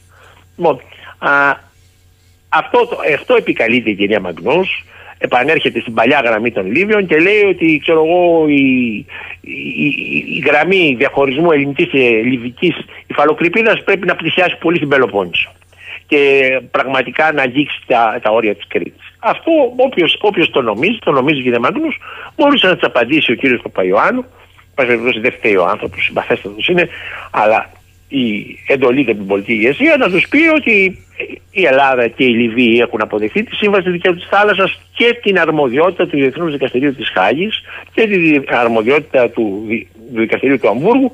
Ας προσφύγει εκεί η, η Λιβύη και η Ελλάδα θα ακολουθήσει εάν α, πραγματικά πιστεύει ότι έχουμε, τους έχουμε κλέψει στο τράβηγμα του ορίου. και έτσι θα ήταν ένα προηγούμενο. Ας πάμε εκεί γι' αυτό. Δεν θα τους αφήσουν οι Τούρκοι να πάνε. Να πάμε εκεί γι' αυτό, αλλά δεν έχεις φτιάξει ήδη προηγούμενο με την τμηματική οριοθέτηση με την Αίγυπτο που έχεις αφήσει την επίρρεια της Κρήτης προς όφελος της Αιγύπτου; Αυτό θα πούνε οι δικηγόροι της Λιβύης. Αλλά είναι ένα νομικό επιχείρημα το οποίο δεν είναι και, ε, ε, δεν είναι και καταλητικό. Το δικαστήριο θα κρίνει, θα, στα- θα σταθμίσει για άλλους λόγους. Στην Αίγυπτο το κάναμε έτσι. Είναι για κατά άλλους λόγους περίπτωση, στη Λιβύης. λέτε, η δεν είναι, αποφάση. δεν είναι υπέρ μας, δεν λειτουργεί υπέρ μας, αλλά δεν είναι και κάτι το οποίο α, δεν παλεύεται. Μισό λεπτό Και εν κύριε πάση- Πρέσβη, εν να πάση σας το περιπτώσει- κάνω πιο δύσκολο. Ε, δεν παλεύετε λέτε. Ο, ε, ε, Παλεύεται, παλεύεται. Ναι, παλεύεται. Δηλαδή ε, η, η ένσταση της Λιβύης ότι και Με την Αίγυπτο. Αίγυπτο δεχθήκανε τα νησιά να έχουν μειωμένη επίρρεια. Αυτό εμείς είχαμε δικαίωμα να το κάνουμε παρακάτω. Συμφωνήσαμε με τους Αιγυπτίους για δικούς μας λόγους να το βάλουμε βορειότερα. Δεν έπεται, δεν συνεπάγεται αυτό ότι με οποιονδήποτε οριοθετούμε θα τους δίνουμε και κάτι. Μισό λεπτό. Μισό Με, λεπτό. με τους Αιγυπτίους μπορούμε να πούμε ότι υπήρχε μια ειδική περίσταση που κρίναμε Μάλιστα. εμείς ότι. Θέλω να πω ότι στο δικαστήριο Μισό λεπτό, αυτό μισό παλεύεται. λεπτό, κύριε ε, Πρέσβη. Είναι μαχητό, λέτε. Όντως, γιατί η αποφάση είναι ad hoc. Δημιουργεί όμως προηγούμενα. Λέτε. Δημιουργεί προηγούμενα, Μάλιστα. δημιουργεί προηγούμενα. Γιατί στην Το ξέρουμε, Ιταλία- ε, καλό θα ήταν, Στην καλό θα Ιταλία ήταν να έχει στα αποφευθεί 12 αυτό, να- ή τουλάχιστον να το είχαμε δώσει. Αλλά να πάρουμε την επέκταση ανατολικά. Έτσι, να, α, να, να υπάρξει οριοθέτηση μεταξύ Ελλάδας Αιγύπτου ε, και ανατολικά του 28ου νομίζω, δηλαδή να φτάσουμε μέχρι την Κυπριακή ΑΟΣ. Μισό λεπτό. Εμείς και το δώσαμε και τίποτα δεν πήραμε. Μισό λεπτό. Αυτό λοιπόν δεν είναι από μόνο το ένα προηγούμενο. Μπορεί να, έχει, να είναι ένα αρνητικό, ας το πούμε έτσι, που είναι μαχητό. Επίσης, δεν δημιουργεί ένα προηγούμενο ότι η οριοθέτηση ΑΟΣ με την Ιταλία στα 12 ναυτικά μίλια έχουμε τις εξαιρέσεις των Ιταλών αλλιέων. Και τρίτον και πιο σημαντικό, ο Πρωθυπουργός πήγε στα Τύρανα και είπε ότι είμαστε σε καλό δρόμο για την οριοθέτηση ΑΟΣ με την Ειλικρινά Αλβανία. δεν το κατάλαβα. Και Το- πάμε- το Καταλαβαίνω ότι το είπε επειδή έρχονται εκλογές. Μισό λεπτό. Και ότι ενδεχομένως θα οδηγηθούμε στο Διεθνές Δικαστήριο της Χάγης. Και σας ρωτώ εγώ, εάν στο Διεθνές Δικαστήριο της Χάγης, ας υποθέσουμε ότι έχει δίκιο στην εκτίμηση ο Πρωθυπουργός, με την Αλβανία, το δικαστήριο αποφανθεί για μειωμένη επίρρεια σε ερικούς και οθονού, δεν δημιουργούνται πολλές ειδικές περιστάσεις και πολλά προηγούμενα γύρω-γύρω από την Ελλάδα, τα οποία θα επικαλεστεί μετά η Τουρκία για το Καστελόριζο; Κύριε Σαχίνη, να σας πω κάτι. Ε, για να πάμε με την... Γιατί δεν έχουμε πάει με την Αλβανία ενώ το λιβανίζουμε τόσο καιρό. Διότι οι Αλβανοί ε, θέλουν να φτιάξουμε ένα συνυποσχετικό το οποίο να εντέλει το δικαστήριο να κρίνει με ρητή αναφορά στις ε, γενικές αρχές του δικαίου, δηλαδή να κρίνει εξέκβο εμπόνο, δηλαδή να κρίνει ε, κατησομηρίαν ε, και να μην κρίνει αποκλειστικά και μόνο με βάση το, διε- την σύμβαση του Μοντίγκο Μπέι για το Διεθνές Δίκαιο της Θάλασσας την οποία και η Αλβανία και εμείς έχουμε υπογράψει. Όταν λες λοιπόν στο δικαστήριο γιατί με το συνυποσχετικό δίνεις εντολή στο δικαστήριο για την επίδικη διαφορά και για το εφαρμοστέο δίκαιο. Σωστό αυτό. Όταν λοιπόν του λες ότι να κρίνει και με βάση κάποιες γενικές αρχές ισότητος και αναλογίας, είναι πολύ πιθανό να το δικαστήριο ε, στηριζόμενος σε αυτές τις αρχές. Αν κρίνει το δικαστήριο μόνο με βάση τη σύμβαση του δικαίου της θάλασσας, η Ερικούσα και η Οθονή μια χαρά νησιά είναι, έχουν πλήρη επίρρεια, ε, όπως και το νησί Σάσον της Αλβανίας και αυτό μια χαρά νησί είναι, έχει πλήρη επίρρεια. Συνεπώς, το πρόβλημα με τους Αλβανούς είναι ότι μας εμφανίζουν ένα χαρτί το οποίο είναι drafted, έχει, έχει φτιαχτεί, έχει συνταχθεί από τους Τούρκους και μας λένε με αυτό το χαρτί να πάμε στην. ε, Με αυτό το συνυποσχετικό, το οποίο δεν είναι ένα απλό χαρτί. Καλά το λέτε να το καταλάβει δεν και ο είναι κόσμος. καθόλου απλό χαρτί. Το Και χάρηκα πάρα συνυποσχετικό πολύ που βλέποντας στην είναι το τηλεόραση πλαίσιο. Τον στο Έλληνα οποίο- Πρωθυπουργό και τους διπλωμάτες που ήταν δίπλα του, δίπλα του ήταν δύο εξαιρετικοί διπλωμάτες και οι πρέσβει μας εκεί, ε, η νέα πρέσβη μας η κυρία Καμίτση και η παλιά πολύ καλή ήταν η Φιλιππίδου, αλλά δίπλα ήταν και η, η κυρία Ζηνοβία Σταυρίδη από την ειδική νομική υπηρεσία, την οποία ε, μπήκαμε περίπου μαζί στο Υπουργείο Εξωτερικών και εκτιμώ απεριόριστα τις νομικές της γνώσεις και την ε, κατάρτισή της. Θα τα είχαμε βρει με τους Αλβανούς. Εάν οι Αλβανοί άκουγαν ε, τον εαυτό τους και μας μόνο. Και δεν διαπραγ... η- ουσιαστικά αυτό που σημαίνει με την Αλβανία είναι ότι διαπραγματευόμεθα μέσω των Αλβανών με τους Τούρκους. Όπως και με τη Οι Λιβύη. Τούρκοι υπαγορεύουν στους Αλβανούς θέσεις τις οποίες καλούμεθα εμείς να αποδεχθούμε. Λοιπόν, Γι' αυτό δεν συμφωνώ με την εκτίμηση του κυρίου Πρωθυπουργού αλλά εκλογές έρχονται ότι έχει σημειωθεί πρόοδος. Γιατί δεν το υπογράφουμε ένα απλό συνυποσχετικό που να λέει στο Διεθνές Δικαστήριο να τραβήξει το όριο της ελληνικής αποκλειστικής οικονομικής ζώνης ανάμεσα στην αποκλειστική ζώνη των δύο χωρών με βάση το Διεθνές Δίκαιο της Θάλασσας που αμφότεροι το έχουμε υπογράψει. Τελεία. Γιατί δεν κάνουμε ένα συνυποσχετικό τριών γραμμών. Άρα Λοιπόν. ε, έχει σημασία, εγώ θέλω να το τονίσω αυτό. Το συνυποσχετικό δεν είναι απλό.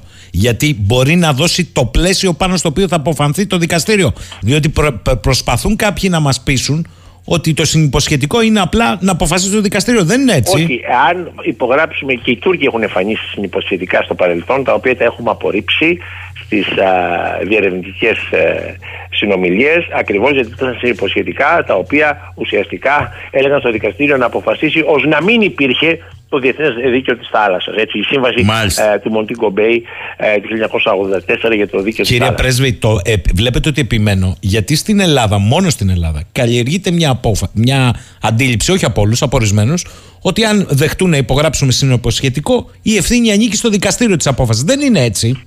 Δεν είναι έτσι. Είναι τι γράφει το συνυποσχετικό. Αυτό έχει σημασία. Νομίζω ακριβώς. Και νομίζω ότι σε μια συζήτηση που δεν διεξάγεται με οπαδικούς όρους και διεξάγεται με όρους πραγματικά να, να δούμε τι, τι, τι πράγματι, την αλήθεια, έτσι, να δούμε τι πράγματι συμβαίνει. Ε, ε, δεν υπάρχει δυσκολία εκεί να, το, να, να συμφωνήσουμε. Α, για όσους τουλάχιστον γνωρίζουν. Από εκεί και πέρα, εντάξει, εκλογές έρχονται και ο καθένας μπορεί να λέει ό,τι θέλει, ξέρετε. Ο Αργύρης τις εδώ μου εκλογές, λέει, ρωτήστε ε, τον κύριο το Πρέσβη. κυνήγι και τα λοιπά, ε, λέγονται τα μεγαλύτερα ψέματα. Μετά το κυνήγι, πριν τις, εκλο... τις εκλογές, ναι. Ο Αργύρης μου λέει εδώ, ρωτήστε τον κύριο Πρέσβη, κανονικά έπρεπε να πάει στη συνάντηση αυτή ο Έλληνας Πρωθυπουργός όταν φτάνοντας ο Ράμα είχε πει ό,τι είχε πει για την Ελλάδα σε σχέση με την Ευρωπαϊκή Ένωση; Κοιτάξτε, αυτό είναι μια εκτίμηση που την κάνει ο Πρωθυπουργός. Ε, εγώ αυτό που έχω να παρατηρήσω και που δεν με ευχαρίστησε ε, ήταν το γεγονός ότι για να πείσουμε τον Ράμα να υπογράψει το συνυποσχετικό που του βάζουμε κάτω από τη μύτη και το οποίο είναι το μόνο λογικό και το μόνο νόμιμο δεν πάμε να τον κλέψουμε, δεν τον βρίσκουμε α, α, ένα ανάγκη και προσπαθούμε να εκμεταλλευτούμε την ανάγκη του.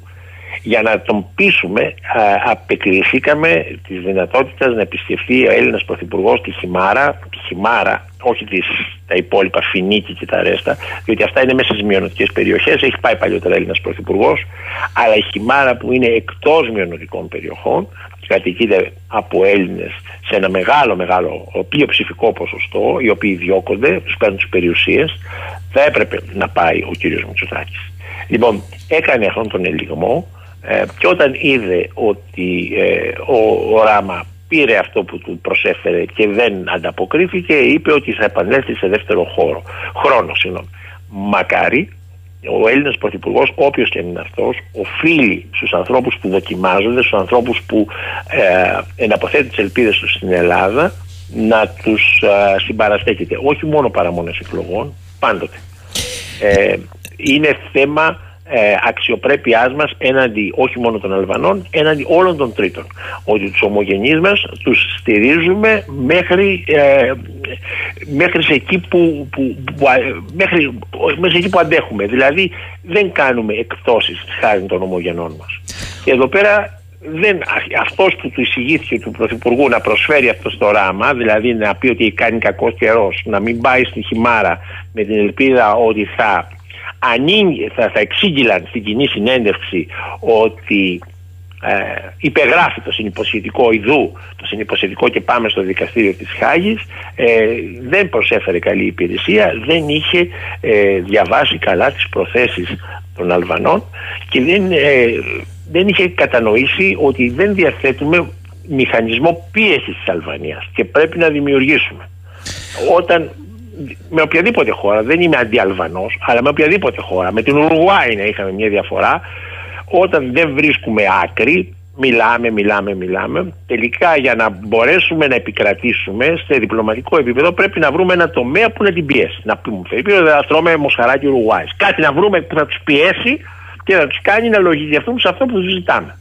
Ο φίλος ο Γέννης λέει: Καλημέρα στον εξαιρετικό κύριο πρέσβη και σήμερα. Δώσαμε 6.500 τετραγωνικά χιλιόμετρα στην Αίγυπτο Ανατολικά και αμέσως η Αίγυπτος έβγαλε τρία μπλοκ για έρευνα. Εμείς τίποτα. Ε, δεν δημιουργεί ούτως ή άλλως προηγούμενο αυτό και για τα δυτικά ακόμη, κύριε πρέσβη, λέει. Κοιτάξτε, δεν έχουμε χάσει την- το δικαίωμα να εξαγγείλουμε και εμείς έρευνες. Και μπορεί η κυβέρνηση ε, πριν τις εκλογές, μετά τις εκλογές, όποτε και αυτές, ε, ε, γίνουν αυτές, έχω την αίσθηση ότι θα γίνουν πολύ σύντομα, αλλά μετά τις εκλογές να δώσει στις εταιρείες την ExxonMobil, τη Chevron α, ή οποιαδήποτε άλλη ε, να δώσει ε, άδεια αυτή που αρνείται ο κύριος Χατζηδάκης και ο κύριος Κρέκας ε, ε, ήσαν κατηγορηματικοί αρνητές ας πούμε ε, διώχναν τις εταιρείες. να τους δώσει την άδεια να κάνουν ε, στα ε, νότια και ανατολικά της Κρήτης γεωτρήσεις. Και θα πάνε οι εταιρείες γιατί ξέρουν ότι είναι δική μας η αποκλειστική οικονομική ζώνη και δεν πρόκειται να τις πτωίσει τις εταιρείες ε, ούτε ο, ο Ερντογάν ούτε οι διαμαρτυρίες των ε, ε, Λίβιων. Τώρα Συνεπώς, κοιτάξτε. δεν- Λέει ο ακροτή σας προηγούμενο. Εντάξει, δεν, δεν, δεν έχει τελειώσει το μάτς. Κοιτάξτε, το μάτς δεν έχει τελειώσει. Ε, ε, πυκνώνω όμως κάποια σύννεφα, θα τα βάλω όλα μαζί στο χρόνο που απομένει για να απαντήσετε σε ό,τι προλάβετε. Συμβαίνουν τα εξής. Χθες σε μια συνέντευξη τύπου του State Department γίνεται μια αναφορά ότι η Τουρκία να μην προχωρήσει σε χερσαία επίθεση στη Συρία, αλλά στο ερώτημα των ε, προκλήσεων προς την Ελλάδα λέει καλό είναι οι δύο σύμμαχοι να τα βρουν, το State Department το λέει αυτό, δια της διπλωματικής οδού και να πέσουν κατέρωθεν οι προκλήσεις. Ένα. Δύο. Στην Κύπρο, ο συνάδελφός μου ο Κώστας ο Βενιζέλος, στο Φιλελεύθερο, έχει ένα δημοσίευμα που λέει ότι η Ευρωπαϊκή Ένωση και η αρμόδια επίτροπος της Ενέργειας διεμήνυσε στην Κυπριακή Δημοκρατία ότι το θέμα των υδρογοναθράκων καλό είναι να το δει και με την τουρκοκυπριακή κοινότητα και μπορεί να παράσχει πολύτιμες υπηρεσίες ο Αμερικανός κύριος Άμο Χοκστάιν, όπως επέλυσε το ζήτημα της ΑΟΖ οριοθέτησης Λιβάνου-Ισραήλ σε μια διευθέτηση των ενεργειακών ζητημάτων. Τρία, η Τουρκία, τέσσερα μάλλον. Η Τουρκία μας είπε προχθές και χθες και σε όλα τις τα μέσα ότι τε- τέλος, ε, τελείωσε η συζήτηση, η Ελλάδα πρέπει να αποστρατιωτικοποιήσει. Αν δεν το κάνει, αν δεν το κάνει, θα πάμε, το νύχτα, βράδυ. θα πάμε νύχτα. Και πέντε, στην Επιτροπή Εξωτερικών και Άμυνας, ο κύριος Ανδρέας Λοβέρδος, κατά παρέκκληση πάλι από αυτά που λέει ο πρόεδρος του, μας είπε ότι η Ελλάδα, και παρακαλώ πολύ, αυτή γινόταν με Skype και με μέλη της Ευρωπαϊκής Ένωσης των αντίστοιχων επιτροπών, Ολλανδίες κτλ. Η Ελλάδα είναι έτοιμη να αποστρατιωτικοποιήσει, αν αποστρατιωτικοποιήσει απέναντι και η Τουρκία. Καταλάβατε τώρα; Αυτό για τον κύριο Λοβέρδο ο, οφείλω να πω ότι δεν το γνώριζα και με λυπεί βαθύτερα γιατί ε, ξέρω ότι ξέρει ε, πόσο ο, ο, ε, ετεροβαρές είναι αυτό το πράγμα ε, που λέει. Ε, ε, η Τουρκία μπορεί, ε, είχε προταθεί παλιότερα πολλές φορές να αποσύρει τα, τη στρατιά του Αιγαίου, δηλαδή τους πεζοναύτες η Τουρκία, να τους πάει, ξέρω εγώ, 150 χιλιόμετρα παραπίσω και εμείς σε αντάλλαγμα να αποστρατιωτικοποιήσουμε τα νησιά. Ναι, αλλά μέσα σε δύο ώρες τους έχει φέρει. Εμείς σε δύο ώρες δεν προλαβαίνουμε. Μισό λεπτό για να μην σας τα λέω εγώ αυθαίρετα. Σας διαβάζω μότα μο τη δήλωση, παρακαλώ πολύ. Συνεδριάζαμε από κοινού με μέλη της Επιτροπής Εξωτερικών του Ολλανδικού Κοινοβουλίου. Τι καταλαβαίνουν οι Ολλανδοί; Όταν ακούνε λοιπόν τον κύριο Λοβέρδο να λέει σε ό,τι αφορά τα νησιά, η Ελλάδα συζητά να απομακρυνθούν οι στρατιωτικές δυνάμεις της και από τη μία όμως πλευρά και από την άλλη. Βεβαίως αν και η Τουρκία θέλει και η ίδια να το κάνει. Αυτή είναι η φράση. Ε, πιστεύω ότι είναι εξαιρετικά ατυχής. Εδώ θυμάμαι τα, α, την α, διπλωματική μου ιδιότητα. Είναι εξαιρετικά ατυχής και ε, μη επιβοηθητική, unhelpful όπως λένε και οι Αγγλοσάξονες. Ε, αντιλαμβάνομαι ότι έρχονται εκλογές και αντιλαμβάνομαι ότι ε, κάποιοι σε μια κυβέρνηση συνασπισμού, αν προκύψει κυβέρνηση συνασπισμού, εποφθαλμιούν το Υπουργείο Εξωτερικών, αλλά α, εν πάση περιπτώσει ε, δημόσιες, ε, την, η, έχει παρέλθει πιστεύω η, η εποχή όπου ε, κάποιοι κάνανε δηλώσεις μετανοίας και τις υπογράφανε και αυτές διαβαζόντουσαν την Κυριακή στην εκκλησία του χωριού τους. Λοιπόν, ε, σε όλο το πακέτο. Τώρα, ε, για το Κύπρος... συμπαθέστατος ο κύριος Λοβέρδος, πιστεύω ότι κάνει λάθος. Εντάξει. Ε, και Εντάξει. Τώρα, το, το άλλο ε, που με ρωτήσατε... Ε, Πού πάει το πράγμα με την Τουρκία ουσιαστικά, ναι, γιατί η, εγώ βλέπω... Οι, οι, Κύπροι, ναι. τους είπε η Ευρωπαϊκή Ένωση ε, αυτό που πραγματικά θέλουν να ακούσουν. Γιατί αν δείτε ποιοι διαγωνίζονται για να γίνουν πρόεδροι της Κύπρου, ε, να μην έχετε καμία αμφιβολία ότι ε, αποδέχονται την ουσία των α, πραγμάτων. Δηλαδή αποδέχονται ε, να ε, χρησιμοποιήσουν την, τα, τα ενεργειακά αποθέματα της Κύπρου όχι για να συγκροτήσουν μια κοινότητα άμυνας και ευημερίας στο Νότο αυτά τα δύο πάνε μαζί δεν υπάρχει ευημερία δίχως άμυνα είναι επίπλαστη αλλά για να ε, βάλουν να φτιάξουν ένα νέο κράτος εκεί ε, με συμμέτοχο την Τουρκία, κατευθείαν πλέον την Τουρκία και να λύσουν το θέμα έτσι. Ε, είναι κυριολεκτικά σε αυτό το θέμα οι υποψήφοι για την Κυπριακή Δημοκρατία, οι μείζονες υποψήφοι, οι τρεις μείζονες, είναι πάρ τον ένα, χτύπα τον άλλον. Ε, ε, είναι η λογική ότι οι άνθρωποι ε, ευθέως ομολογούν ότι δεν αισθάνονται Έλληνες, αναφέρει το δικαίωμά τους, αλλά αναφέρει το δικαίωμα και εμάς να τους κρίνουμε. Εγώ θυμάμαι την Κύπρο που έλεγαν, γράφαν στους τοίχους, ε, την Ελλάδα θέλουμε και στρώγομεν πέτρες.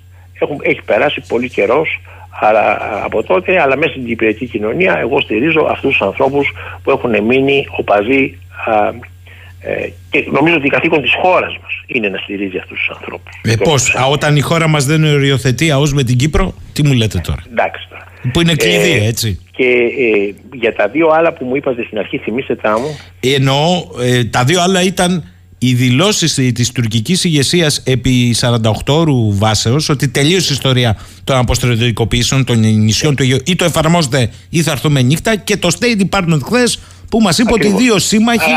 είναι, ε, πολύ σωστά τα λέτε, πολύ σωστά τα βάζετε, τα συνδέετε.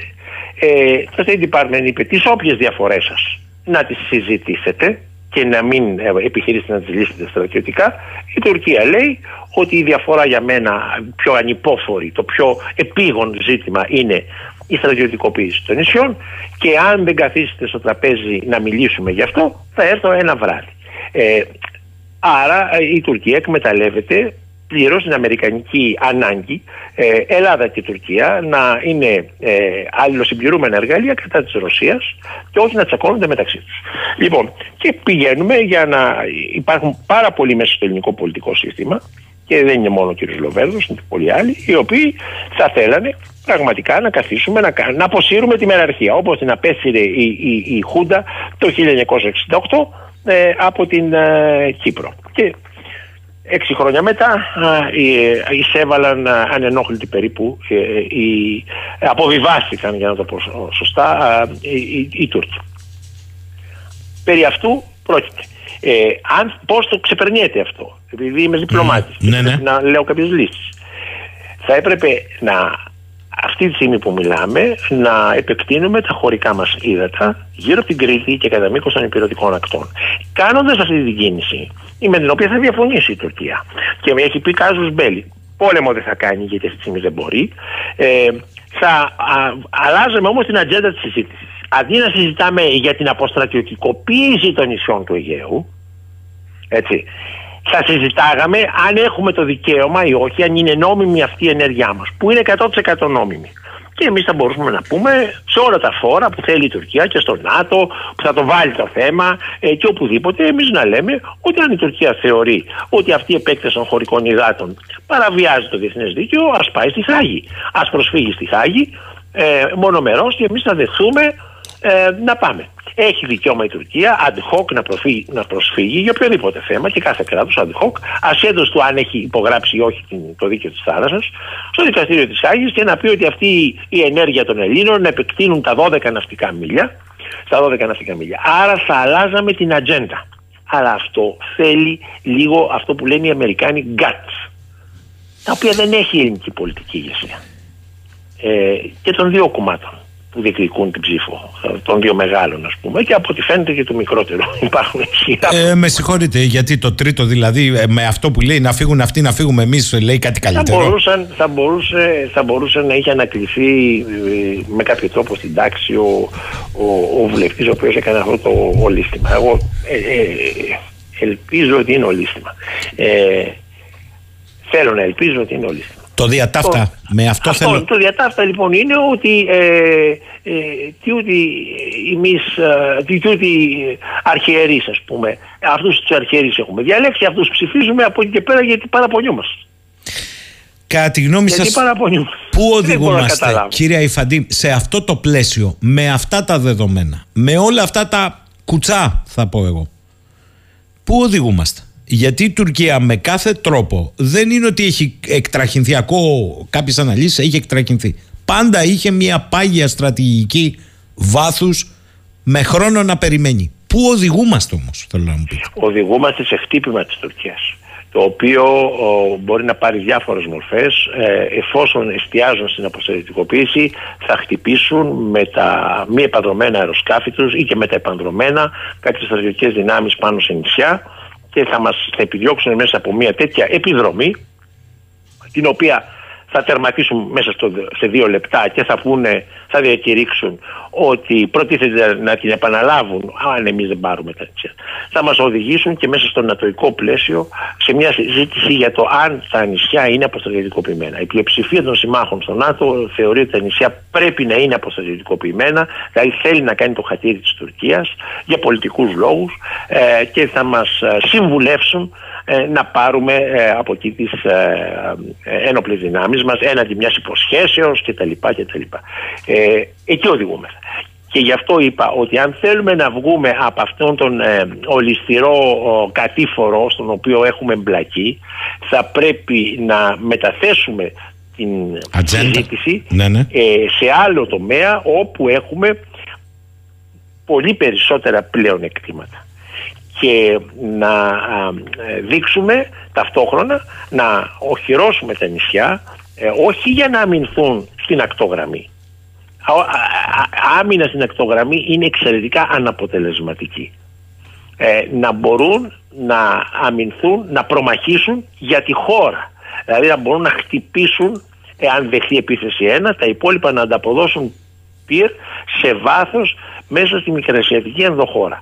Αν δεν το κάνουμε αυτό, ε, μπαίνουμε σε μια κατάσταση, λέμε στους Τούρκους, αν δεν κάνουμε αυτά τα δύο βήματα, ιδίως το δεύτερο, αλλά και το πρώτο, α, αφήνουμε την μπάλα στους Τούρκους. Και βλέπουν παγκόσμιο κύπελο οι ακροατές σας, πόσο μπορεί, να, πώς μπορεί να κερδίσει μια ομάδα η οποία δίνει την μπάλα στην άλλη μονίμως. Λοιπόν, αν δεν πάρουμε την μπάλα εμείς και δεν βάλουμε εμείς ε, τα θέματα προς συζήτηση τα οποία μας διευκολύνουν είναι ε, τακτικό θέμα. Αλλά τώρα τέτοιες ώρες, τέτοια λόγια, εκλογές έρχονται και οι άνθρωποι, ε, ένας ο άνθρωποι στην Ελλάδα θέλουν να γίνουν πρωθυπουργοί. Δεν τους ενδιαφέρουν αυτά τα ζητήματα. Ε, ενδιαφέρουν τον κόσμο, πιστέψτε με. Είναι βροχή των μηνυμάτων.